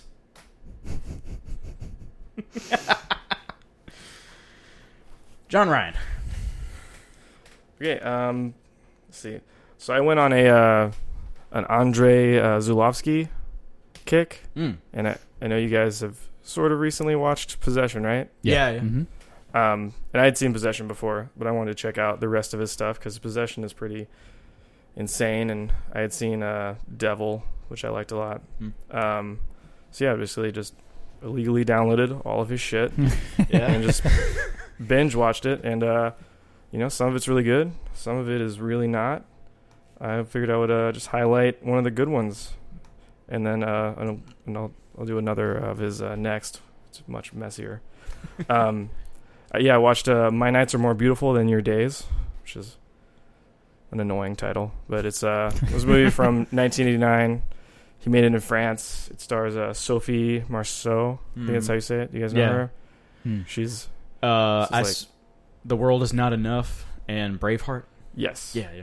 And I mean, 1989 was like prime Sophie Marceau. Ah. was- she was, I mean, she's a good actress, but she's uh, she's beautiful. Yeah. Um, but she plays this nightclub performer. She's like gets on stage. She's like a mentalist. She can read your future Uh, on the stage, and she speaks only in rhymes. And it stars this other uh, French pop star, Jacques Dutronc, Dutronc, something like that. Mm. And he is a guy that is diagnosed with this terminal disease where he starts very quickly losing uh, his capacity for language. Ah. Like when speaking, he can't come up with the uh, with words, and they called it something, and I don't know if it was a real disease or not. But uh, he sees this nightclub performer's act, basically just falls in love, uh, and eventually gets in a situation where he meets her, and they just run off and have an affair together. Uh, but like, it basically just becomes like him dealing with uh, his disease and like traumatic childhood stuff. Mm. She's dealing with him and her own traumatic childhood stuff, and uh, it just becomes like weird wordplay where she only speaks in rhymes and he is just coming up with words that don't make sense in the sentences so he can Right. complete his sentences. And it's uh, you know, I've decided that all of Zulawski's movies are messy in some Mm. way. They never come together perfectly, or none of them that I've seen have come together very well. But this one, with the language stuff and the wordplay, was really fun to watch. Mm. It starred two beauty, two very beautiful people, and it was like on the French coast, which was like a Yeah. beautiful in this like mansion. yeah. It was a beautiful setting. Like everything just kind of came together to make it really enjoyable, and it had like this right kind of balance between like kind of whimsical and then heavy, um, because you know this guy is going to he's going to lose like his brain function, and he and he's going to die. Right. Um, but yeah, it's uh, I highly recommend this. Just kind of for like this weird '80s French curiosity, Cool. and it's uh, yeah, four out of five. It's good. Sweet. Cool. Sounds good. I'm tapped out. Okay. Uh, let's see. Okay, so I rewatched The Adventures of Robin Hood, and I love this movie. Like I've I loved it when I first saw it in high school, and like it's still very impressive to me today. Um, I don't. I personally don't understand why John decided to hate on Errol Flynn so much in one What did he like see? minute and a half scene. Because he acted in the 1930s, and John That's true. Yeah. is prejudiced against anything that It's came true. before Marlon Brando. Oh, so he's Truth. so so John is just pretending that he's Peter Bogdanovich. Okay. I didn't say that, but Yeah. but maybe. Well, I remember Bogdanovich was like, I, I can't I can't even remember where. I think it was like something on like AMC back when they showed movies. Um, something yeah, like there was pre Brando acting and there was after Brando acting, and you know he's saying it with his scarf around his. So there was around- there around was neck. enunciating and delivering dialogue, and then there was mumbling to deliver your dialogue. Yeah. Wi- suppose so. mumbling with intensity, Yeah, yeah, mm. and I you know yeah, I have I have some issues with some Brando performances, but yeah, and like which, which would that be? A lot of them. All of Last them? Tango, not all of them. uh, like Last Tango in Paris, Sayonara, um, the first one, The Wild, um, the one where he's on the motorcycle. What they, what's the name of that one? uh, Wild Ones. I don't know. I It's can't not, remember. It's not Wild Bunch. It's I from like that. 1959, but uh, right. yeah, I got. Um, yeah, and like And then and then yeah. later ones also like. uh I mean, I love The Godfather. right. So not The Godfather. I'm not going Right. to complain about that. yeah. but uh, you know, I don't love him in uh, Apocalypse Now. Eh. Ooh. which is probably probably not a popular opinion. So Yeah. I'll just I'll just sit back and You want to repeat that? or repeat that one for John. Apocalypse Now is overrated. I don't believe that actually. anyway, back to Robin Hood. Uh, like, uh, one of the things that like really impressed me this go around about the movie was the stunt work. Because like people people talk about you know actors and actresses getting you know in shape for parts, learning how to sword fight, et cetera, et cetera. Like, like you, we tend to forget li- like actors kind of had to know how to sword fight just because they didn't know what the next movie they were doing next week was gonna be. And like seeing Errol Flynn and Basil Rathbone, like just how fast they move. And it's them. It's not camera tricks. Like them like just, you know, going at like a million miles an hour and missing each other by a hair with these Man. I mean granted they're like blunted swords and whatever, but still like the fact that they're they're in such like dynamic shape. And there's one scene where like um Robin Hood is escaping from the castle and he's hacking at this rope to let down the gate. And the rope starts going up as the gate is going down. And the stuntman is like just holding on and he's climbing the rope as it's going up. And there's no wires you know because like this is like the you know like the douglas fairbanks Yeah. school of stunt work where it's like no you just do it. And it's like damn these guys were good. And i have i have to give props to whoever did the uh technicolor processing because those colors like even on dvd they're so vivid and just stand out so well. The movie looks fantastic. And What uh what year is this? 38 Oh wow. yeah Cool. and uh and yeah like i like errol flynn i mean he's i mean in this movie he's not the greatest in the world but he's certainly not bad and he's in he's in plenty of shitty movies, yeah yeah but this is not one of them. yeah so yeah that's a five out of five for me Sweet. That that's incredible. This is, that's a four and a half out of five for me, and Oh, that's yeah? uh, I'm surprised surprised to come on this podcast and uh, and hear you guys love on a, uh, a Michael Curtiz movie. He's he's one of my favorites. He did Casablanca, Yeah, as yeah. well as the Adventures wow, of cool. Robin Hood. I, I'm different from the Johns because I like a lot of classic movies. Hmm. You know, um, like like just the other day, like Don't uh, don't lump me in. Oh, don't. sorry. I thought Uh, well, like just just the other day, like going uh, going to uh, Perkins Rowe to see Vertigo. I was hyped out of my brain for that because like seeing Vertigo on the big screen that was such a big thrill for me. So I, I would love to see some Hitchcock. I've, I haven't seen really uh, yeah. anything. I don't think. yeah. uh, Vertigo, Rope, Rear Window, first thirty minutes of Psycho. I don't I don't know how you feel, John, but like for me, like after uh, Janet Leigh dies, it starts to go down for me. Yeah, I don't think it go down. It goes down very much, but that is it's not one of my favorite Hitchcock movies. Yeah, Um, the other ones you listed, I love. Yeah, cool. I love, but I also like. I I know there's not a lot of love for uh, specifically James Stewart and Cary Grant, but Uh, I, I feel like those actors specifically did their best work with Hitchcock. Hmm. So I'd I'd agree to like, that. I don't. Like, James Stewart is never like he is in uh we got brain. What the fuck is that Christmas movie everyone watches every year? Wonderful Life. Yeah, like Yeah. he doesn't do "It's a Wonderful Life" stuff in uh, in Rear Window or in, in in any of the Hitchcock movies. Yeah, and uh, It's- like Who's in Rope? uh, James Stewart. James Oh. Stewart, Farley Granger. Um, not a lot of big names that that I can think of. I no, mean, you, you, and there also just aren't a, a lot of people in that movie. yeah, It's yeah, not, you know, not a a large cast. And Yeah. I, I yeah, I don't remember anyone else.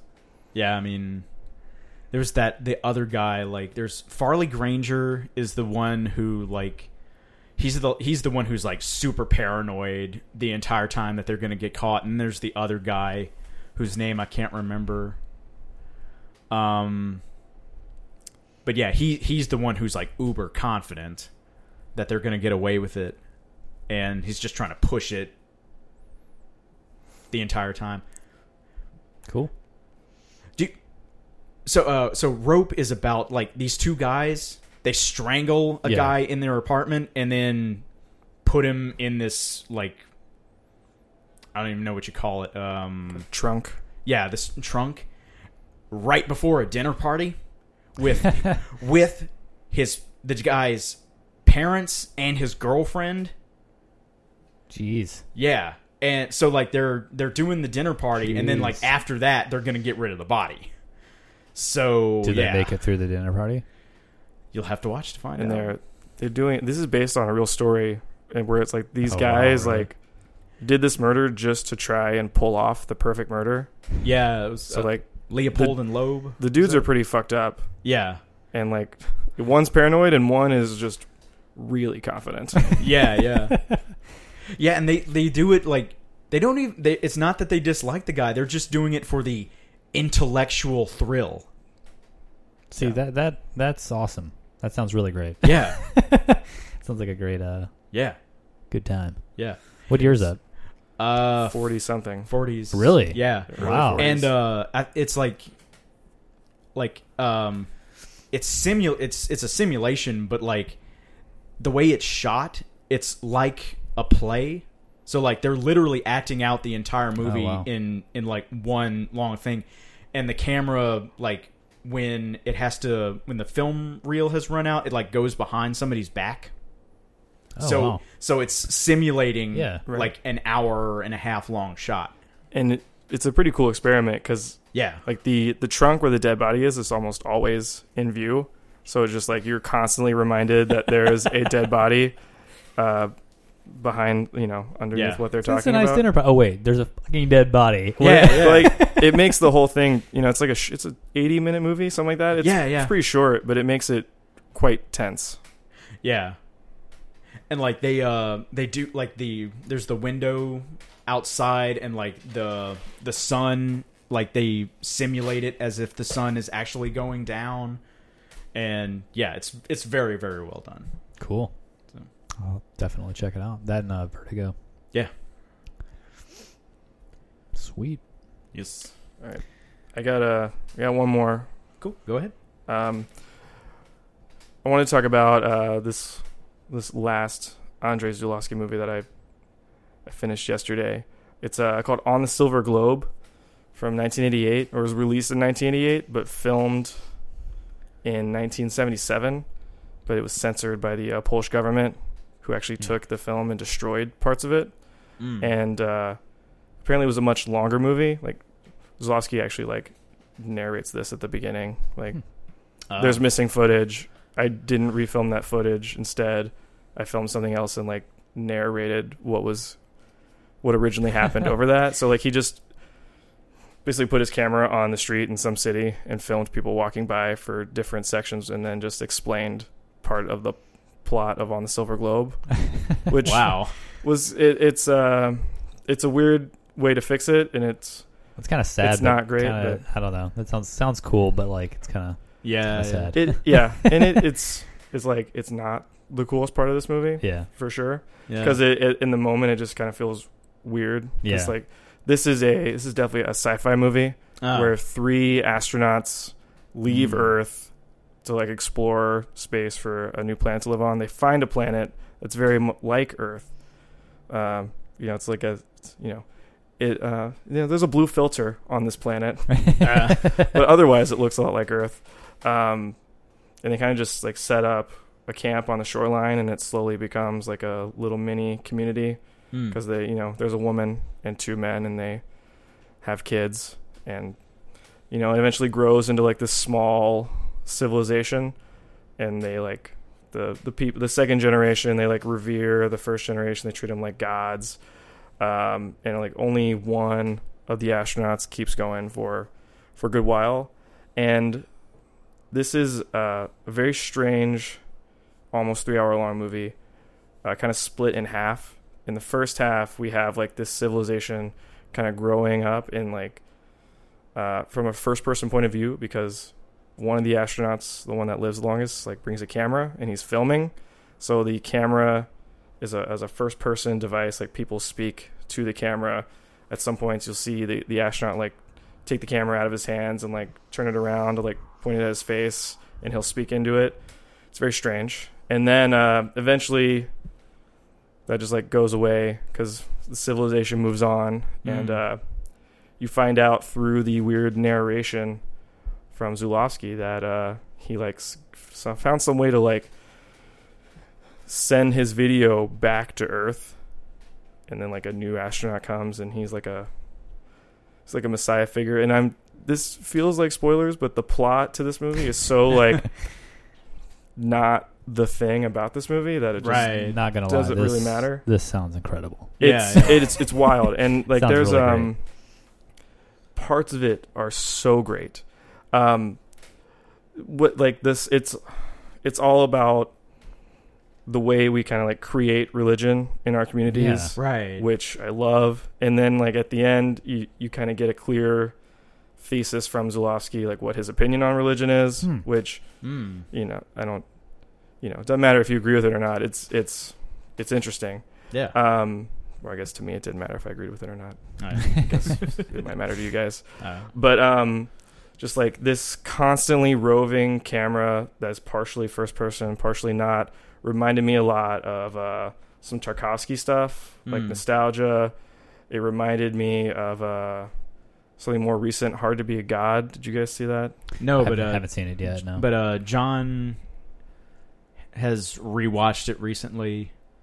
yeah, he loved it. Yeah, yeah. Yeah, I, I liked it a lot as Yeah. well. And that also has a, a first person camera situation going on. Mm. But uh, in, in have you guys seen uh, Béla Tarr, uh, like Werckmeister harmonies? I haven't seen that. Okay. I've seen Damnation, Mm. but, But like this, uh, he often employs like this kind of like just slowly roving camera, Hmm. like through, especially in Werckmeister harmonies, Yeah. through just like kind of community, and uh, I love that a lot. Again, so I love the ideas in this movie, and like so much of it was just like five out of five. We're like Right. I have finally found this Polish asshole's masterpiece. um, but there's like all of the dialogue is just spoken in like nonsense. Uh, Um, so not really similar to my nights are more beautiful than your days and like that it's wordplay. It's just like so much of it is just like it doesn't make any sort of sense. And I don't know if that's a translation like subtitle problem Mm. or if he just made a lot of these people that don't live on earth just like Hmm. speak in a way that sounds crazy to someone from earth. I it's I don't like know. Like they forget their they forget their na- native language or something like that. Maybe I mean that makes sense being that like they're you know like they're not you know they're they're born from three Polish people but they're not Polish anymore. They Yeah. learn that Right, language right. but that language is growing and changing. Yeah. That kind of makes sense, but it still makes the dialogue just like impossible Yeah. to get into. So like I you have to I had to remove like this dialogue is really dumb and I'm I'm hating it but the ideas and like the visuals are so good um and i even like went to like like i'm dealing with a five out of five and maybe like a one one and a half out of five Damn. and like putting it together and like so i, I highly recommend this because uh, first of all people love it um you know like all the people i know on Letterboxd that have seen it like four out of five five out of five four and a half out of Mm. five um it definitely seems to be it's not it's not popular but Yeah. Yeah. people that have seen Zulawski stuff love it. Um, and I want to recommend it just because it looks so cool Mm. And the ideas are so cool. Sounds absolutely incredible. But yeah, I can't. Uh, I can't go. I got to give it like a three out of five though. Oh. If Yeah. I'm just like averaging things together, I got to go three out of five. But right. Right. I would totally watch this again, and I want to find some DVD print of this, or maybe just learn Polish so I can not have to watch the subtitles. That sounds that sounds easy. yeah. It was a yeah. download, right? Yeah, So I mean, Ah. I don't know. Who knows? yeah, and I don't. Could be a weird translation. This is the kind of thing I Yeah. don't. I don't think there's like a legal option, you know, Yeah, for us unless unless you catch it at some retrospective, which doesn't really happen Yeah. where we live.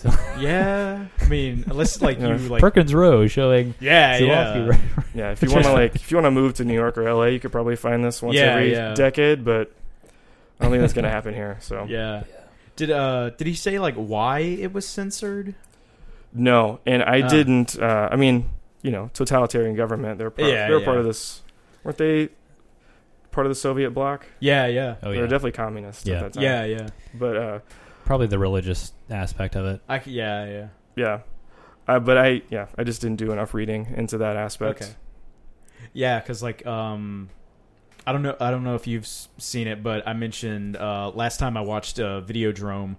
In the supplements, there's this like half hour thing with um, uh, David Cronenberg, um, John Carpenter, and John Landis and Mick Garris, and they were talking about like um, censorship, and like Cronenberg was talking about how in Canada like you know they take all the part the parts that they don't like out of your movie and if you try to put them back and show it in Canada you'll be arrested.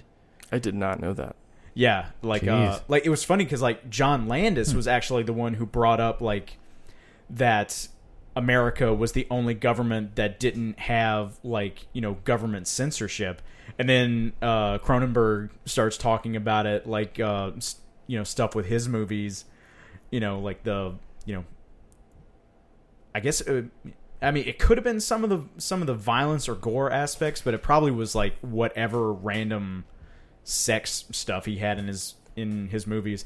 But yeah like um but yeah he was talking like even living in toronto like you know there was like heavy like government censorship so like to see the mo- his movies the way he wanted to he had to like come down to new york to actually watch them that way so Here I was thinking the Canadians were cool. I know, right? It's weird. Shit. yeah I, I i i can get on my soapbox about canada but i won't Are you from Canada? I don't know no about uh, i i just i just don't like people I don't I don't know. It seems like people my age for like the past, I don't know, 5 or 6 years have just been talking about Canada like it's some Shangri-La to the north. And it's like, y'all, it absolutely is not. I want to visit it. I've heard I mean, I Vancouver's mean, nice. I mean, yeah, I'd I'd like to visit Niagara the place Falls that, is cool. Yeah. I mean, I'd Been like there once. Yeah. but you went to the American side, right? No, I went to the Canada, uh, What? Canadian side. I did, yeah. Traitor. Ah, Just My barely, father, yeah. my father tells me the Canadian side is cleaner. It is. I can vouch for that. Okay. At least it was like ten years ago. Right. Yeah. But now, now the Americans know. Go to the other side. So we probably made that dirty too. yeah. Yeah. True. Well, I mean that's that's tourists I know. in in general, you know. Okay, so now we're going to get into our surprise deep dive. Since John was our guest on this episode, we asked him to pick, and John, you came up with Billy Wilder's The Apartment from 1960, um, which I'm really upset about. Now that I know that Jonathan doesn't watch things from before 1960, I wish I had picked Sunset Boulevard, which Oh is yeah. 1959. But yeah, so um, a little background on The Apartment. This is a movie that I have seen. Or I guess a little background on me in The Apartment. Right. This is a movie I have seen a few times now, and the first time I saw it was in a class at LSU. It was like a film and philosophy course, Mm. and then I watched it again when I went to film school. Who was your uh, teacher for a screenwriting at course? LSU? I have no idea. I don't. Oh. I, sorry, that was uh, that was 11 years ago, 12 years ago. oh wow. Oh okay. wow. Yeah. Um, yeah, I'm old. um, so it, the apartment has always struck me as like an important movie because well, if two professors have told me to watch it, Right. Yeah. it's got to be it's got to be something. And I don't think I loved it in uh in college, but um, well, I guess I'll I'll talk about that in a little bit. But the apartment is about uh this you know sucker doormat of a man, Jack Mm. Lemmon, uh, who has gotten a situation where he is basically renting out his apartment to his middle management bosses so that they can hook up with their mistresses. And he is doing this without compensation of any kind besides the possibly empty promises that he will one day be promoted to middle management himself. Yeah. and uh, you know the there's a lot of setup in this movie. the The premise is laid out very uh, carefully over the first forty minutes or so, uh, and it's it's pretty funny when they're laying. Or I found it funny when he, Yeah. they're laying it out uh, because this guy uh, he has no life. He stays at work Yeah. like until ten o'clock at night so that these people can uh you know they like they don't just sleep with their mistresses they like wine and dine the mistresses at Yeah. the apartment they're they're making him like order more Like s- liquor. snacks and liquor Whatever to happened keep to it those stocked. little cheese crackers you used to have? and and of course we hear these bosses just like refer to this to Jack Lemmon's character as like a he's just like this sucker yeah. Yep, Yeah. Pretty much. this guy is an idiot and we take advantage of him Yeah. Um, and you know, they're uh, in his office. He has a uh, you know an elevator operator that he is infatuated with, played by the lovely Shirley MacLaine. The very And, lovely Shirley um, MacLaine.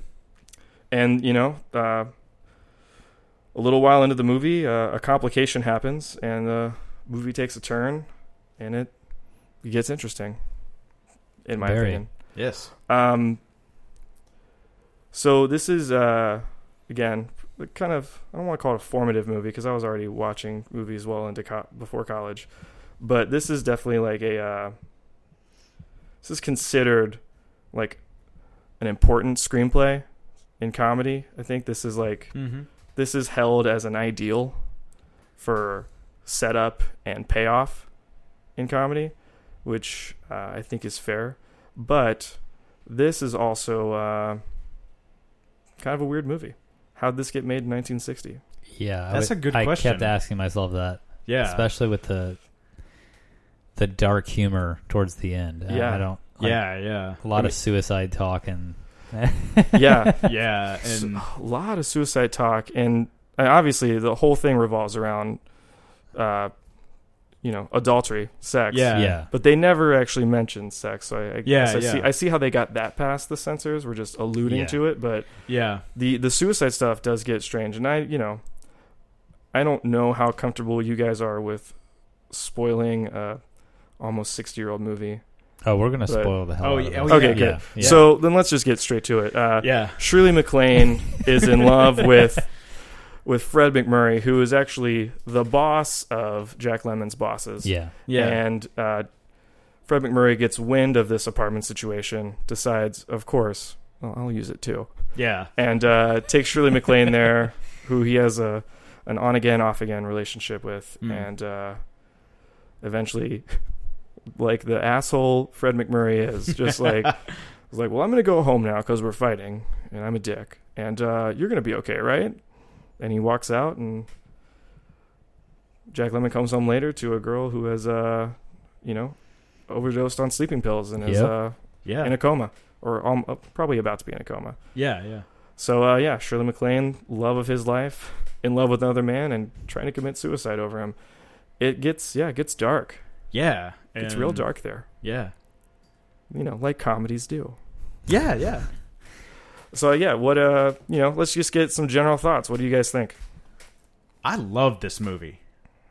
I gotta say, like I like I didn't I didn't know anything about it going into it. Um, you know, like like I've stated before, I've never seen any Billy Wilder movie ever. Um, so you Except know, for those the- five or six. First, yeah, Those those didn't count. yeah, yeah. Th- that was that was just warm up. Um, but yeah, like like I, I already thought it was funny. Like like Jack Lemmon, um, like especially like when he's like got the cold and like he's putting on putting on that nasally voice. Like he does it so well. The cold, the cold was so brilliant. I'm just occasionally I'm just gonna do that. You're gonna say something, I'm gonna hop in. That was brilliant. Yeah, and yeah, and it was it's like I love like uh, like the little like especially like towards the end when like um you know MacMurray confronts him like you know hey man uh you know I did all this for you so you're to play ball right you know and Jack Lemmon like just sighs takes a key out of his pocket throws it on the desk goes back into his office hey man, this is this this is the key to the washroom. Yeah, I know. I'm quitting. and you're like, what? And then then like later on when he when he's like packing packing up and like he takes takes the gun out, puts it in the box and like sure, and then like the very end of the movie, Shirley's like running up the stairs, pow, and like it's like she's like banging on the door and like he comes out with the champagne. And, Brilliant set up brilliant. Like like already like before before that scene, it was a four and a half for me. But like then it was like fuck it, that's a five. You know, I mean, and like that, Jack Lemmon tells Shirley MacLaine an inspirational story about the time he tried to commit suicide with a gun, What the fuck? Yeah, yeah. It's like the weirdest. and he just shit. tells it like with like you know, it's just like it's like oh, happy, joyful story. Yeah, I was gonna Yeah. off myself and I accidentally shot myself in the knee. yeah. In front of a cop. But you know, it's like if we talk about a gun near the end of the second act, Yeah, we're gonna see a gun. We're gonna have a gun in the third act, but That's we don't. right. We have a champagne bottle. yeah, Brilliant. Yes. brilliant. Like, yeah, I personally didn't think it was like super funny, but like, I mean, I don't know. The you know. suicide stuff. No, I mean the whole movie. I didn't find that fun. No, like as a comedy, I don't. I don't know. I mean, yeah, I guess most of it is aimed towards that, but like, Uh, it's just a really well done movie. Like, I don't know, like, i especially the suicide stuff. Like, it's just dark and for 1960, yeah, like, I didn't expect any of that at all. Like when you when you when you first texted me, it's like, "Yeah, we're gonna watch the apartment." I looked it up. I was like, "Oh God!" like, but yeah, I I was really surprised. I, I enjoyed it quite a bit. Um, yeah, just really well made, like really Yeah. well done, and like you mentioned the screen, uh, the screenplay, like phenomenal, really, really well done. yeah. And I, I will say really quickly that um, the apartment suffers from having maybe the worst like DVD cover of all time. yeah, Which I think is still its. IMDb poster of just yes, this bland Yeah, image yeah. of Jack Lemmon and Shirley MacLaine sitting at a table, and it's just it's like bright and just color. It's just it's shitty. It's horrible. I didn't know where this The- movie was going at all. The the one that I have was uh, even worse. It's just a white background with like a red circle, and like Shirley MacLaine is standing in the middle, and like Jack Lemmon and Fred MacMurray are like standing behind her, looking at the camera and smiling. It's like, What is wait a second, this this she is not Doris Day. Like this isn't one. This isn't some like you know fun romp. no, and yeah, and I also you know, you mentioned it's not like super funny comedy, and I agree. It's it's. I feel like it it moves to the beats of a comedy, and there Mm. are f- funny things, and there are a couple parts where I laugh, Yeah. Yeah. but it is it's not like a zany Yeah. comedy. It's yeah. not a Yeah, screwball yeah. comedy. Um, and yeah, it's it is.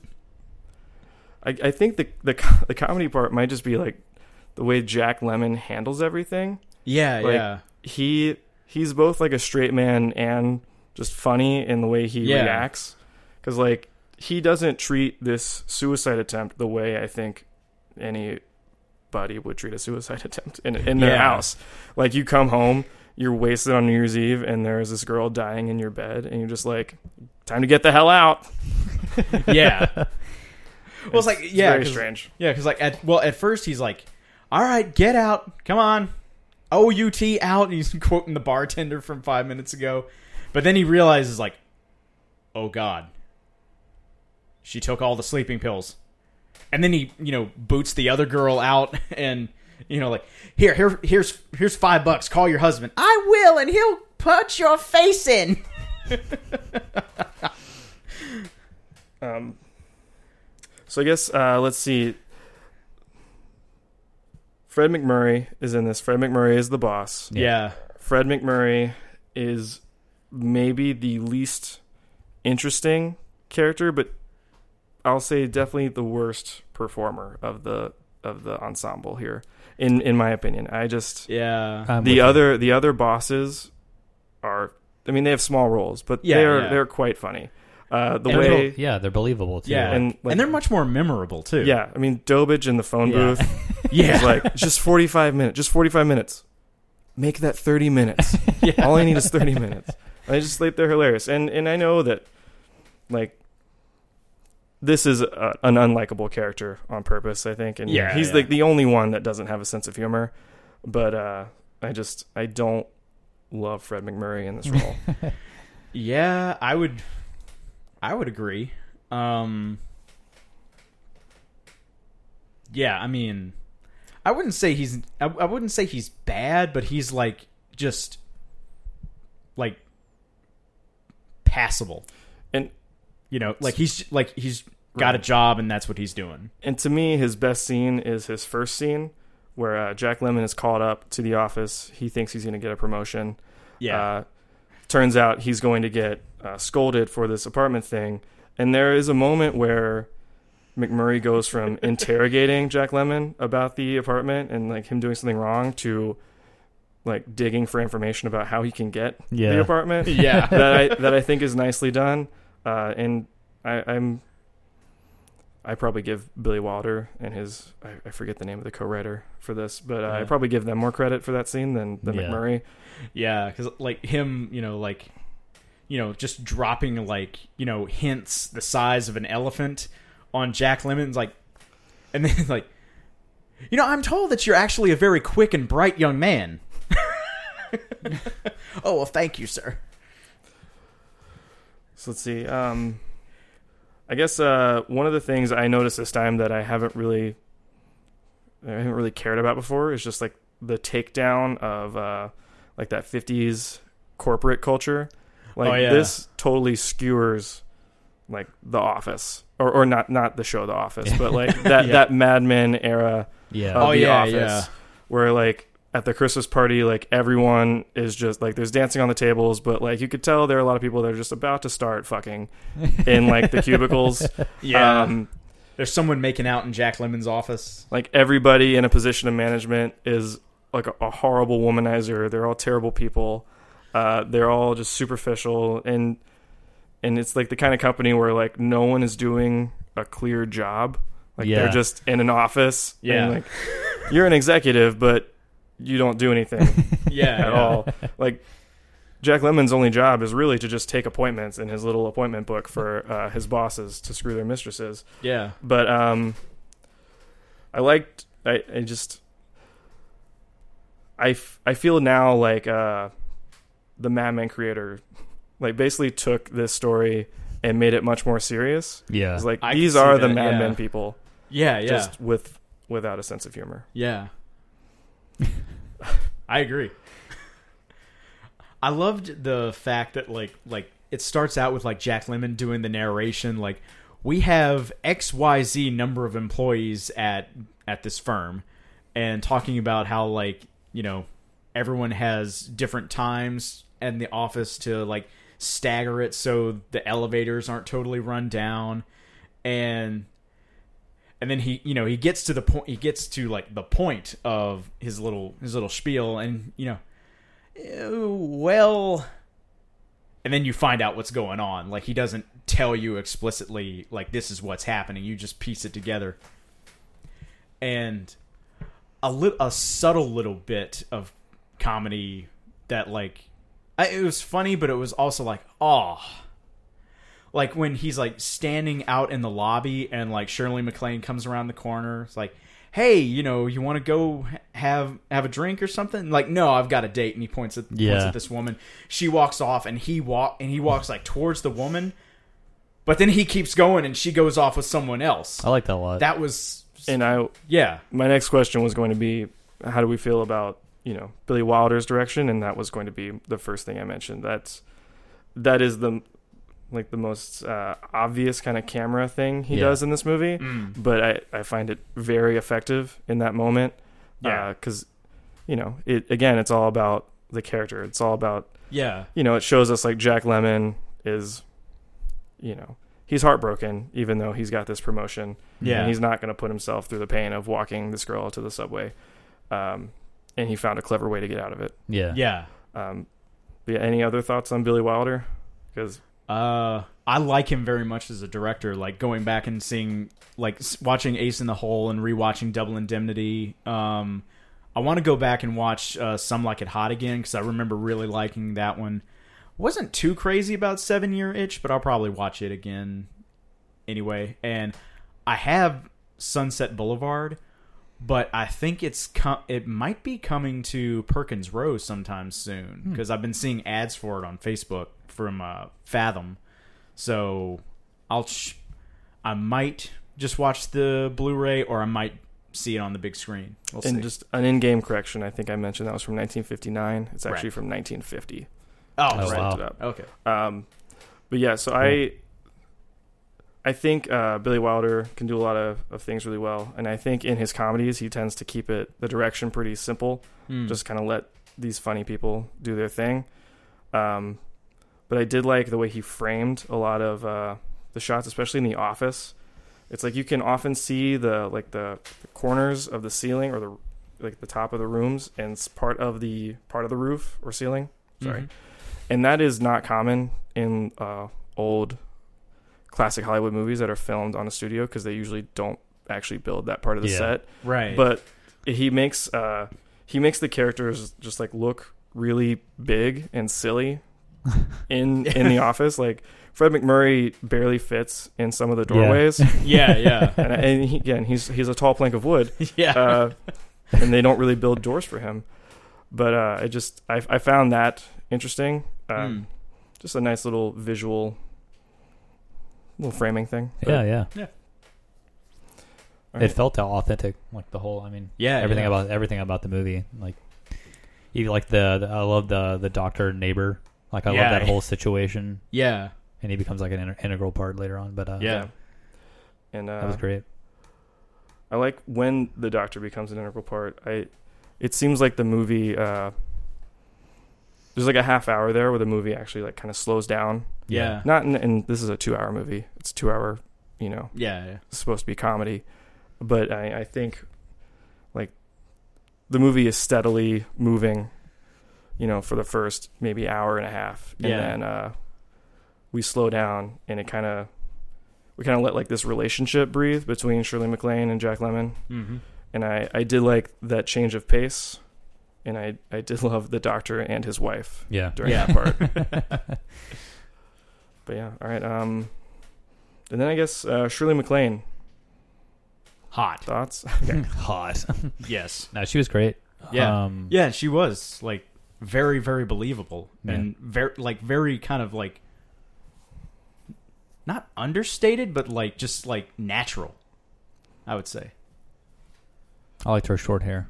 Me too. Thought it was a great touch, Yes. Yeah. um, especially for the time. I Mm. don't know, like uh, felt a little like kind of like a feminist edge maybe to with her Mm. character. Like she's just, you know, she's just at the will of all these men, and then Yeah. she kind of just takes it into her own hands. yeah, especially like when uh, like herself. wh- like what's his face like tries to tries to feel her up and she calls him out. Yeah, on it. yeah. that was that was great. And that, yeah. But look, the calling it out is just yelling at him with a Yeah, smile. yeah. That's cause, Yeah, yeah. Because yeah. again, this is she has no other power. She's an elevator operator, Yeah, Yeah. yeah, which is just you know that part is sad. yeah, Yeah. Like seeing like the the sexual politics in that office are funny because the characters are funny, yeah, but it's also horrifying. yeah, yeah, yeah, That is a horrifying place to work. yeah. I would, ugh, I- it would make me uncomfortable. Um, yeah. But then, like, and even Jack Lemmon, he fits into that office because, like, the first time he tries to ask for them to get on a date, he basically reveals his stalker profile. Yeah. her. Yes, yes. Just like, oh, Jack, Jack, what, are you doing? I guess, yeah, I guess I could call him Baxter, yeah. which is, of course, is like the. Does that movie, The Baxter, does that like where he plays like the, the permanent? So there's like, have you guys seen The Baxter? Mm. No. Then never mind. I have a, I have a thought that I shouldn't go into. Okay. But um, CC Baxter. CC Baxter. Yeah, um, let's see. That's you know, I I could compliment this movie for, you know, 2 hours cuz I could put it on and just be like start talking about why this part is good and why that part is good and Yeah. keep going. Um I will spare I'll spare the audience and you guys that. But um you know, there are like some nice I have like some nice little moments that uh that I love, like when Miss Olsen, the secretary that used to sleep with Fred MacMurray, Right. gets fired, yeah. uh, Yeah. and then calls Fred MacMurray's wife, and Yeah. she's walking to the elevator and yells "going down," uh, like it, it, like saying that loud, it feels like this obvious, like yeah. stupid bit of dialogue to, uh, to help the audience re- like think about how Fred MacMurray is about to, you know, have a, a bad life situation. yeah. But uh, it just like in the moment, it feels really good. It's it's uh, it's a little cathartic for Miss Olsen, who I think uh, we're not really supposed to like, but we're also feel sorry for her because she's caught up in this you yeah. know, machine of you know being the mistress and then being thrown away. Yeah, because like at first you you see her as just this like stereotypical like secretary listening in on the boss's phone calls and like you know drunkenly uh spilling the beans about Fred MacMurray and the whole apartment situation and uh but then like you know like the cruelest thing you ever did was keeping me on to see all the new models walk Yeah. through Yeah. it's like whoa Yeah, whoa and I don't, you know, did you- I won't call this movie predictable. I don't. I don't really think it is. And you know, you said you don't really see where it's going, but when you think about each moment, or when I think about each moment, I can clearly see where like that idea was introduced earlier Yeah. yeah when Fred MacMurray tells uh, Jack Lemmon like, "Let's you know just get me an extra key because Miss Olsen, my secretary, she's you know she's just this busybody. She's always in the in my business. You know, yeah it's just an unnecessary risk. And then, of course, she's not really just up in his business. She is, you know, a heartbroken woman who's Yeah. been made to watch her boss sleep with all these women. It's, uh, yeah, yeah it's Very well well, written. well written. Yeah. Yeah. Yes. It's just. uh, yeah Have, have we said that yet? Yeah. Is it? yeah yeah Is it well written? yeah because like yeah like you know comedy drama you know you can you can you know talk all you want about that but like just as, as a story it's so solid like there's you know nothing there's no holes in this ship I mean, ma- making this a serious movie though would would not be good. Yeah, I, I- I don't I know. c- I like, can I, like that, the yeah. comedy, like the comedy aspects do keep you engaged, but it's just kind of like a total package. Like it's yeah yeah it's got like everything. I don't know. Yeah, This, I could totally see this same exact story being like just some shitty Oscar bait movie. Yeah, oh it totally like, Yeah, everything I- is too I- serious and like uh, you know it, they wouldn't be played by Jack Lemmon and Shirley MacLaine, but like those characters are now Yeah, delivering yeah. these like ridiculous speeches to each other. Yeah, it yeah. would be it would be a nightmare. yeah, Or in my opinion, would be. I, No, I it don't- would I don't like. Yeah. I don't like shitty Oscar bait movies. yeah, me neither. Um, so I, I guess uh, I have one part. This is like the only thing I don't love in this movie because I don't know how to feel about it. Uh huh. Uh, the last line, uh, and like, I mean we spoiled the shit out of it already, but like this is a this is a famous last line. It's like a famous. It's probably on like that AFI list of hundred quotes. Uh, you know, shut up and deal. Yeah. Um, I don't know how I feel about this because this feels like one of the only moments where, like, you just see Billy Wilder coming up with like a a zippy line to end his movie. Yeah. Um, Yeah, and and that. what actually happens in that scene, like where they play Gin Rummy again, and you know she's run back uh, to to his apartment after leaving the New Year's Eve party. Mhm. You know, like I'm down with all that. I like that. Yeah. Uh, I just don't know how I feel about shut up and deal. As I mean, is just is it too obvious or does it even mean anything? What what do we think? I don't know because I don't know what to think. Yeah, I mean, well, like she could, you know, like, you know, um, what's what's her last name again? He keeps calling her that through in the entire movie. It's amazing that I cannot remember that. Yeah, I don't know. I can't. Two K's, because that's what he tells the doctor. It's like Kubelik. Ku- Kubelik. Kubel- I know. Yeah. Yeah. It's I, I love hard you. to say. I love you, Miss Kubelik, and uh, yeah, I mean, like she could have said, you know, I love you, Mister Baxter. Baxter, but I don't know if that would have been better Oh, I, than I than definitely- shut up and deal. I definitely don't think that would have been better. But uh, Yeah. I, I like that she is not like it makes sense that she would not just like want to commit to like I love you. I want to jump in this relationship. She's been yeah, in, yeah, yeah, she says earlier she's just been like in this string of shit relationships, yeah. you know, and Yeah. It's I'm not even sh- I'm not sure that they are now a romantic item. It's possible that she has just friend zoned uh, Baxter and is just like she would rather spend her time with someone that cares for her than you know this horrible person Right. that she was wasting her time with.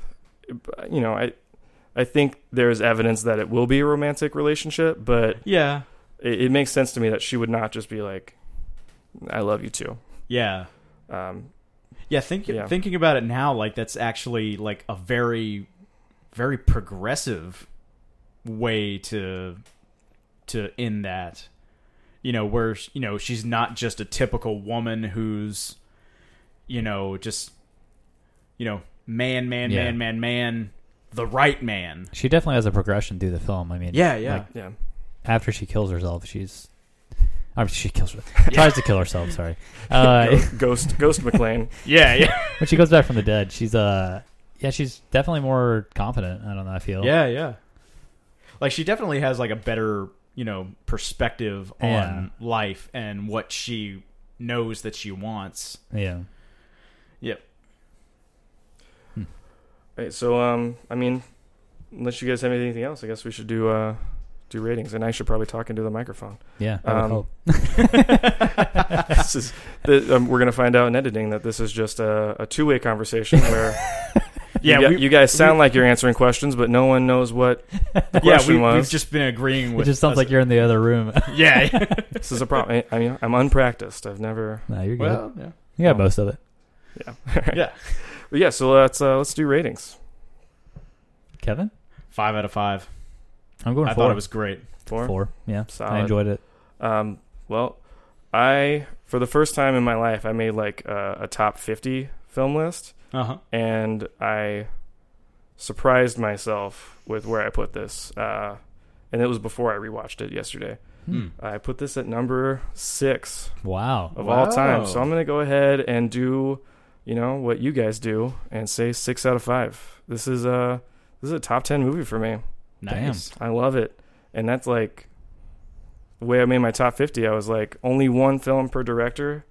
Uh, if if I didn't have that rule for myself, Sunset Yeah. Boulevard would have also been in my top 50 and uh and maybe maybe something else by Billy Wilder. Right. Maybe the maybe the last week. The Well, last this is number six. What's your top five?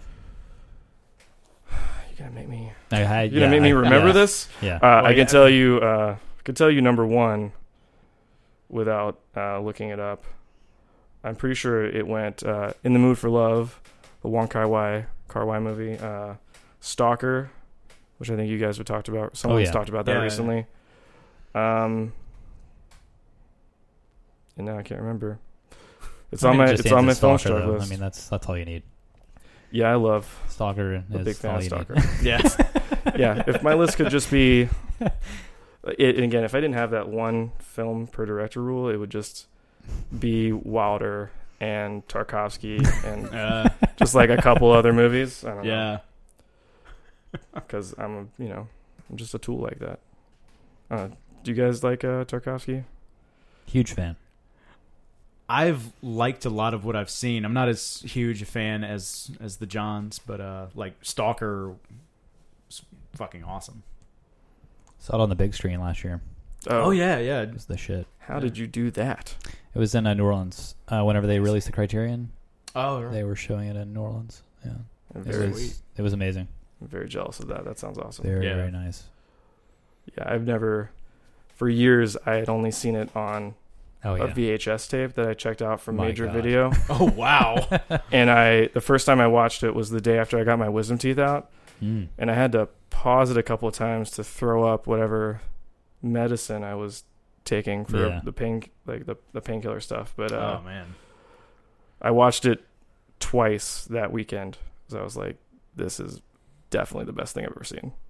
Uh, I'd only seen it on the Kino DVD, which is Oh, pretty awful. Like it's Uh. uh, it's not a very good uh. All right. Yeah. Thank God Criterion rescued it. So real quick, I'll do my top ten since uh, yeah, sure. you guys are Sounds never gonna good. invite me back. so I fucked it all up. Uh, Casablanca is 10. Eternal Sunshine of the Spotless Mind, which that's like a, a half nostalgia thing. Yeah, Uh, I still like I, I watch that at least once every two years. I still love it, but I I definitely can't separate it from the way I felt about it yeah, definitely. Yeah. in yeah. high school. Um, let's see, a movie by uh, Otto Preminger called Daisy Kenyon at number eight, which Mm. is uh, which is like a fantastic noir, noir movie starring Joan Crawford. Mm. Uh, the Umbrellas of Cherbourg, Cherbourg, Cherbourg. I don't know how to say it. Jacques Demy, French musical. Hmm. Uh, Only Angels Have Wings, which is a Howard Hawks movie from 1939 at number six. So I lied about the placement of the apartment. Seven Samurai at number Oh five. my God. The apartment at number four. Oh Whoa. wow. What? And then uh, Hiroshima Mon Amour, Stalker, In the Mood for Love. Cool, cool. Nice. I need to check out in the mood for love. Yeah. Speaking of ratings, um, have you ever rated something 4.75? I mean, I I've never like made a note on Letterboxd that I I believe this is a 4.75, but okay.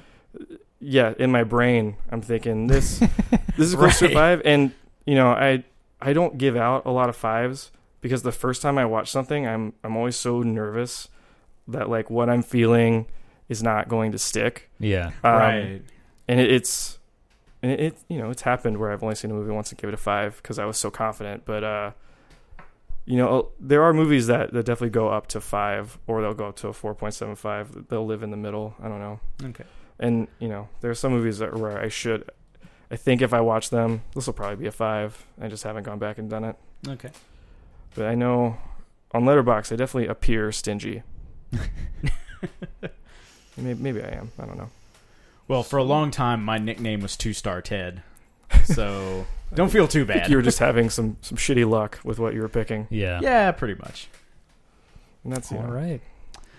Okay, so we have some feedback. Let's see. So the first question is from Cedric Mannheim. Yo fucks. Best movie soundtrack in you opinion. Not score. Not composer. Soundtracks, songs. Mine is Forrest Gumper. What music you listen to in general? Thanks for the show, you heard. Said. Okay.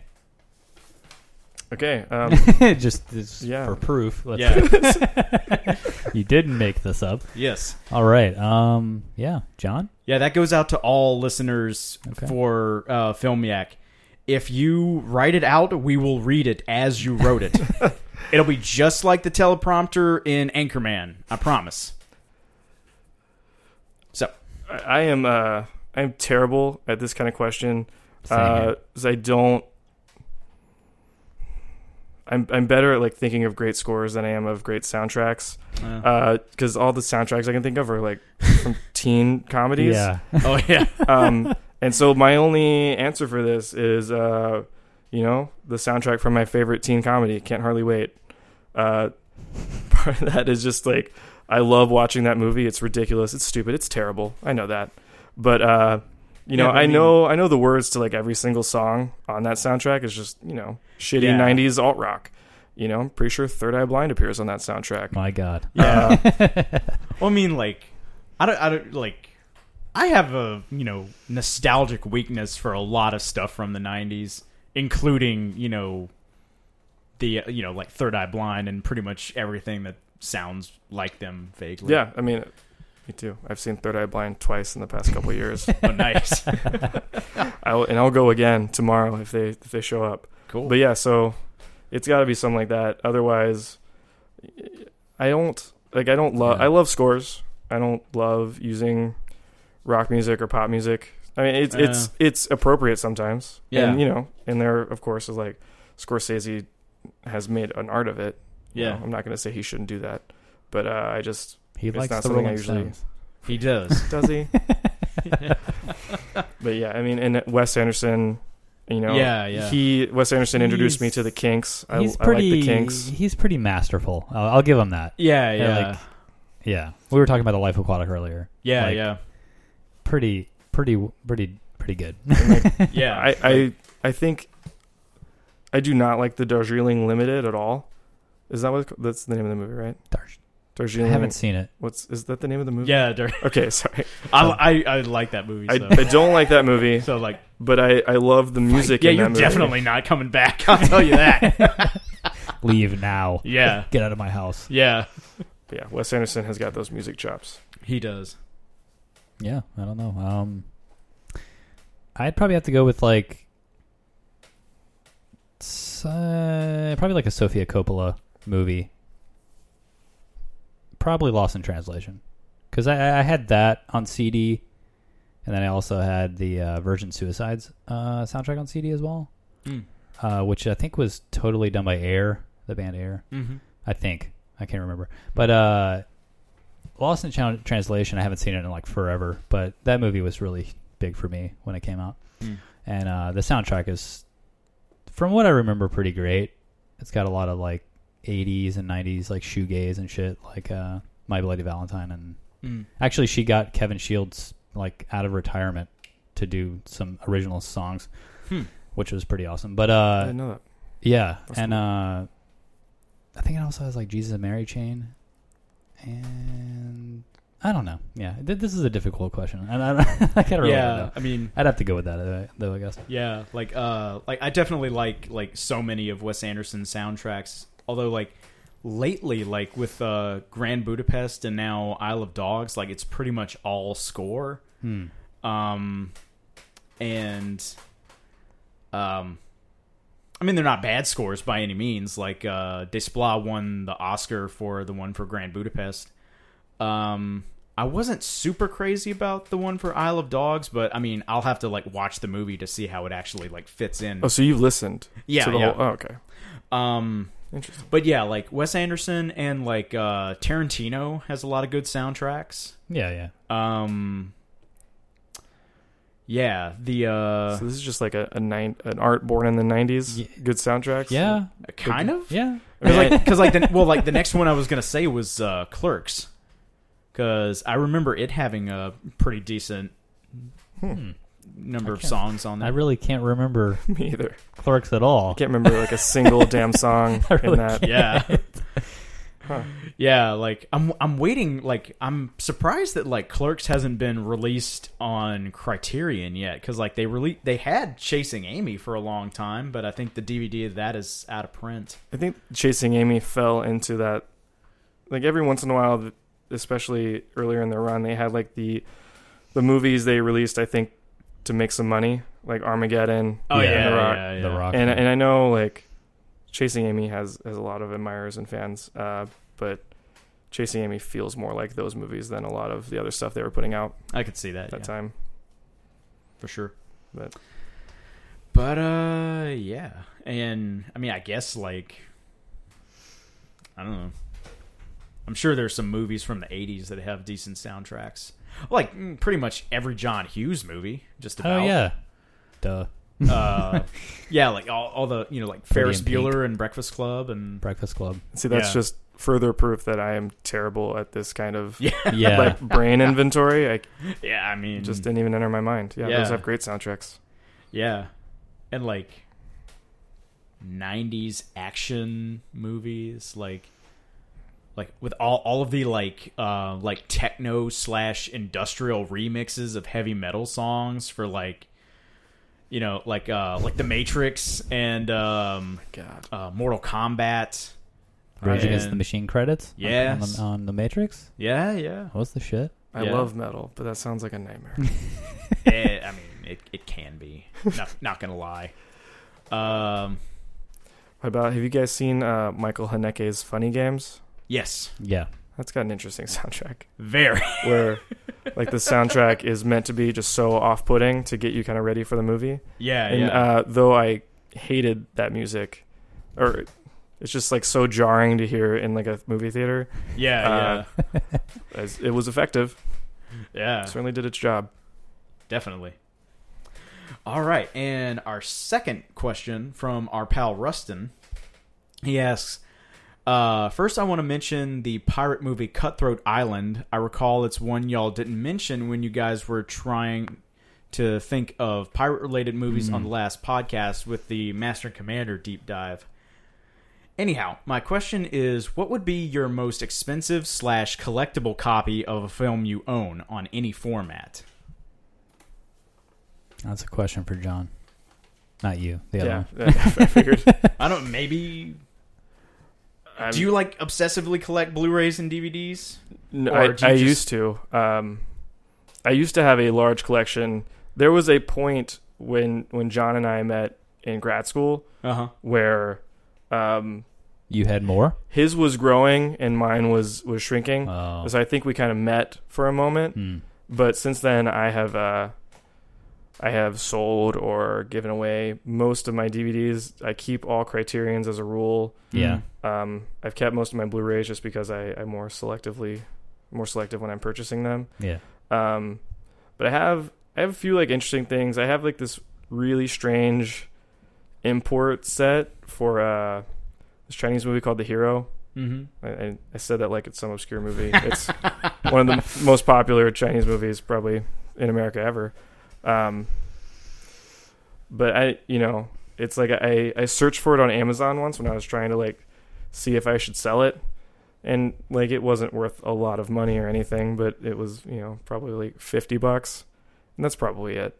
Fifty bucks. Sweet. I don't have anything rare, and I don't have. I don't have like craft the craft on Laserdisc like some awesome, people dude. do. I actually, I actually bought that as a goof because, like, I was planning on going to this party where people were supposed to bring crafts. and I'm not the craftiest person in the world, so I figured, like, you know, the craft on Laserdisc would be some, you know, it would be a conversation piece at the least. Yeah, at least. But then I ended up It would have if it was my party. It would have been. Yeah, But but uh, yeah, I ended up not going to that party. So, oh well. you just have the craft Yeah, now in your house. Yeah. Yeah. Um, let's see. My most expensive. It's probably um, I got uh Alan Moore's movie showpieces, and it comes with like um, it's a, it's a huge thing with like the DVD and the soundtrack on CD and like a fairly big book with like the script and like some storyboard stuff. But uh, before that was like I remember when I was younger. This must have been like 2005 or six.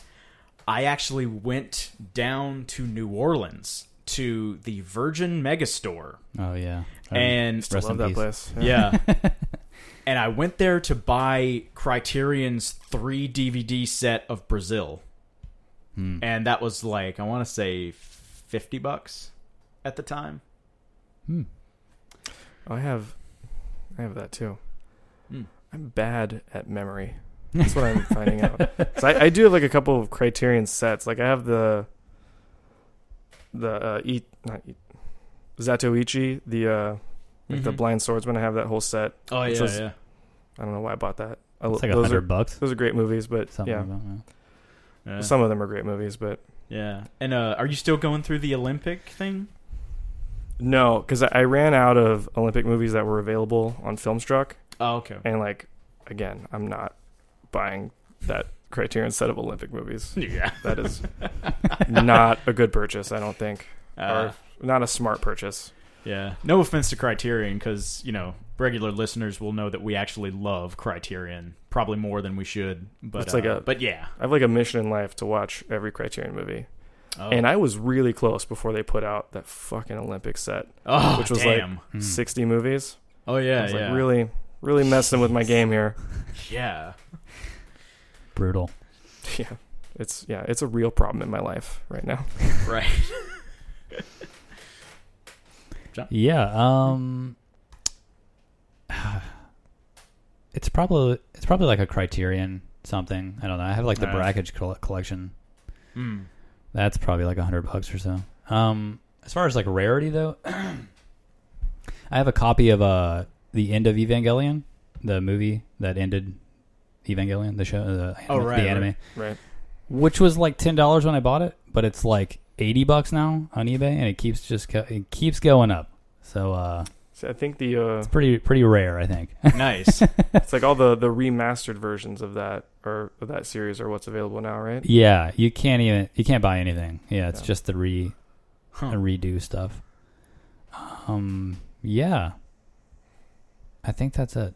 I don't. I really, I really don't collect at all. I just buy Criterion Right, right. stuff, um, Yeah. I don't even. obscure stuff. I don't know, just oddities. I don't Yeah. really buy like anything. Yeah. After after moving like a few times in Yeah, a few years, I was exactly. like, Yeah, yeah. do I need all these? Like I used to DVDs have a anymore? shitload of movies, a shitload of books, and a shitload of records. And now it's just a shitload of records, slowly a moderate amount of books, and a very small amount of movies. Yeah. I'm trying to I'm trying to read through my book so I can get rid of Yeah. some. yeah. But Yeah. you know, if I read a book, I'd have to not watch a movie. right, and that's unacceptable. right. All right. All right. It's almost so- six o'clock. Yeah, I guess Damn. I guess that does it. So thank you, Rustin, and thank you, Cedric, and thank you, John, for filling in for Lesser John. and Thanks for having me. yeah, it's fun. And, and again, we wish all the best to Lesser John and Amelia and Nicole. Yeah. So And this is what happens when you miss, John. We make fun of you. yes, So I mean he knew he knew what was. He Gonna could be on. Skype right now. Yeah, yeah. I mean, I mean, he yeah. chooses not to. Yeah. So anyway, so let's see. Yeah, so the next time is probably going to still be up in the air. Um John, we might ask you to fill in again if if you're up for it. Um and so yeah, the next deep dive will be a surprise too.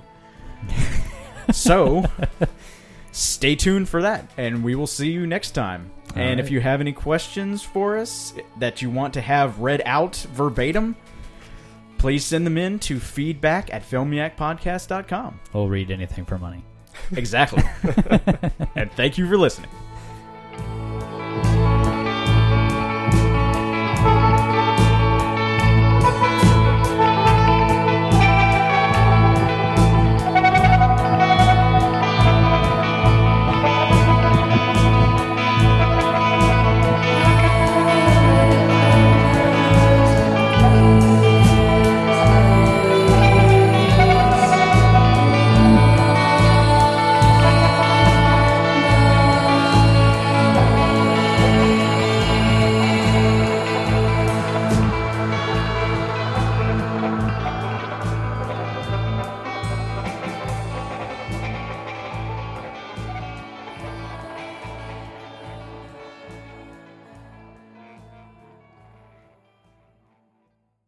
Who does he think he is? Yeah, he's an asshole.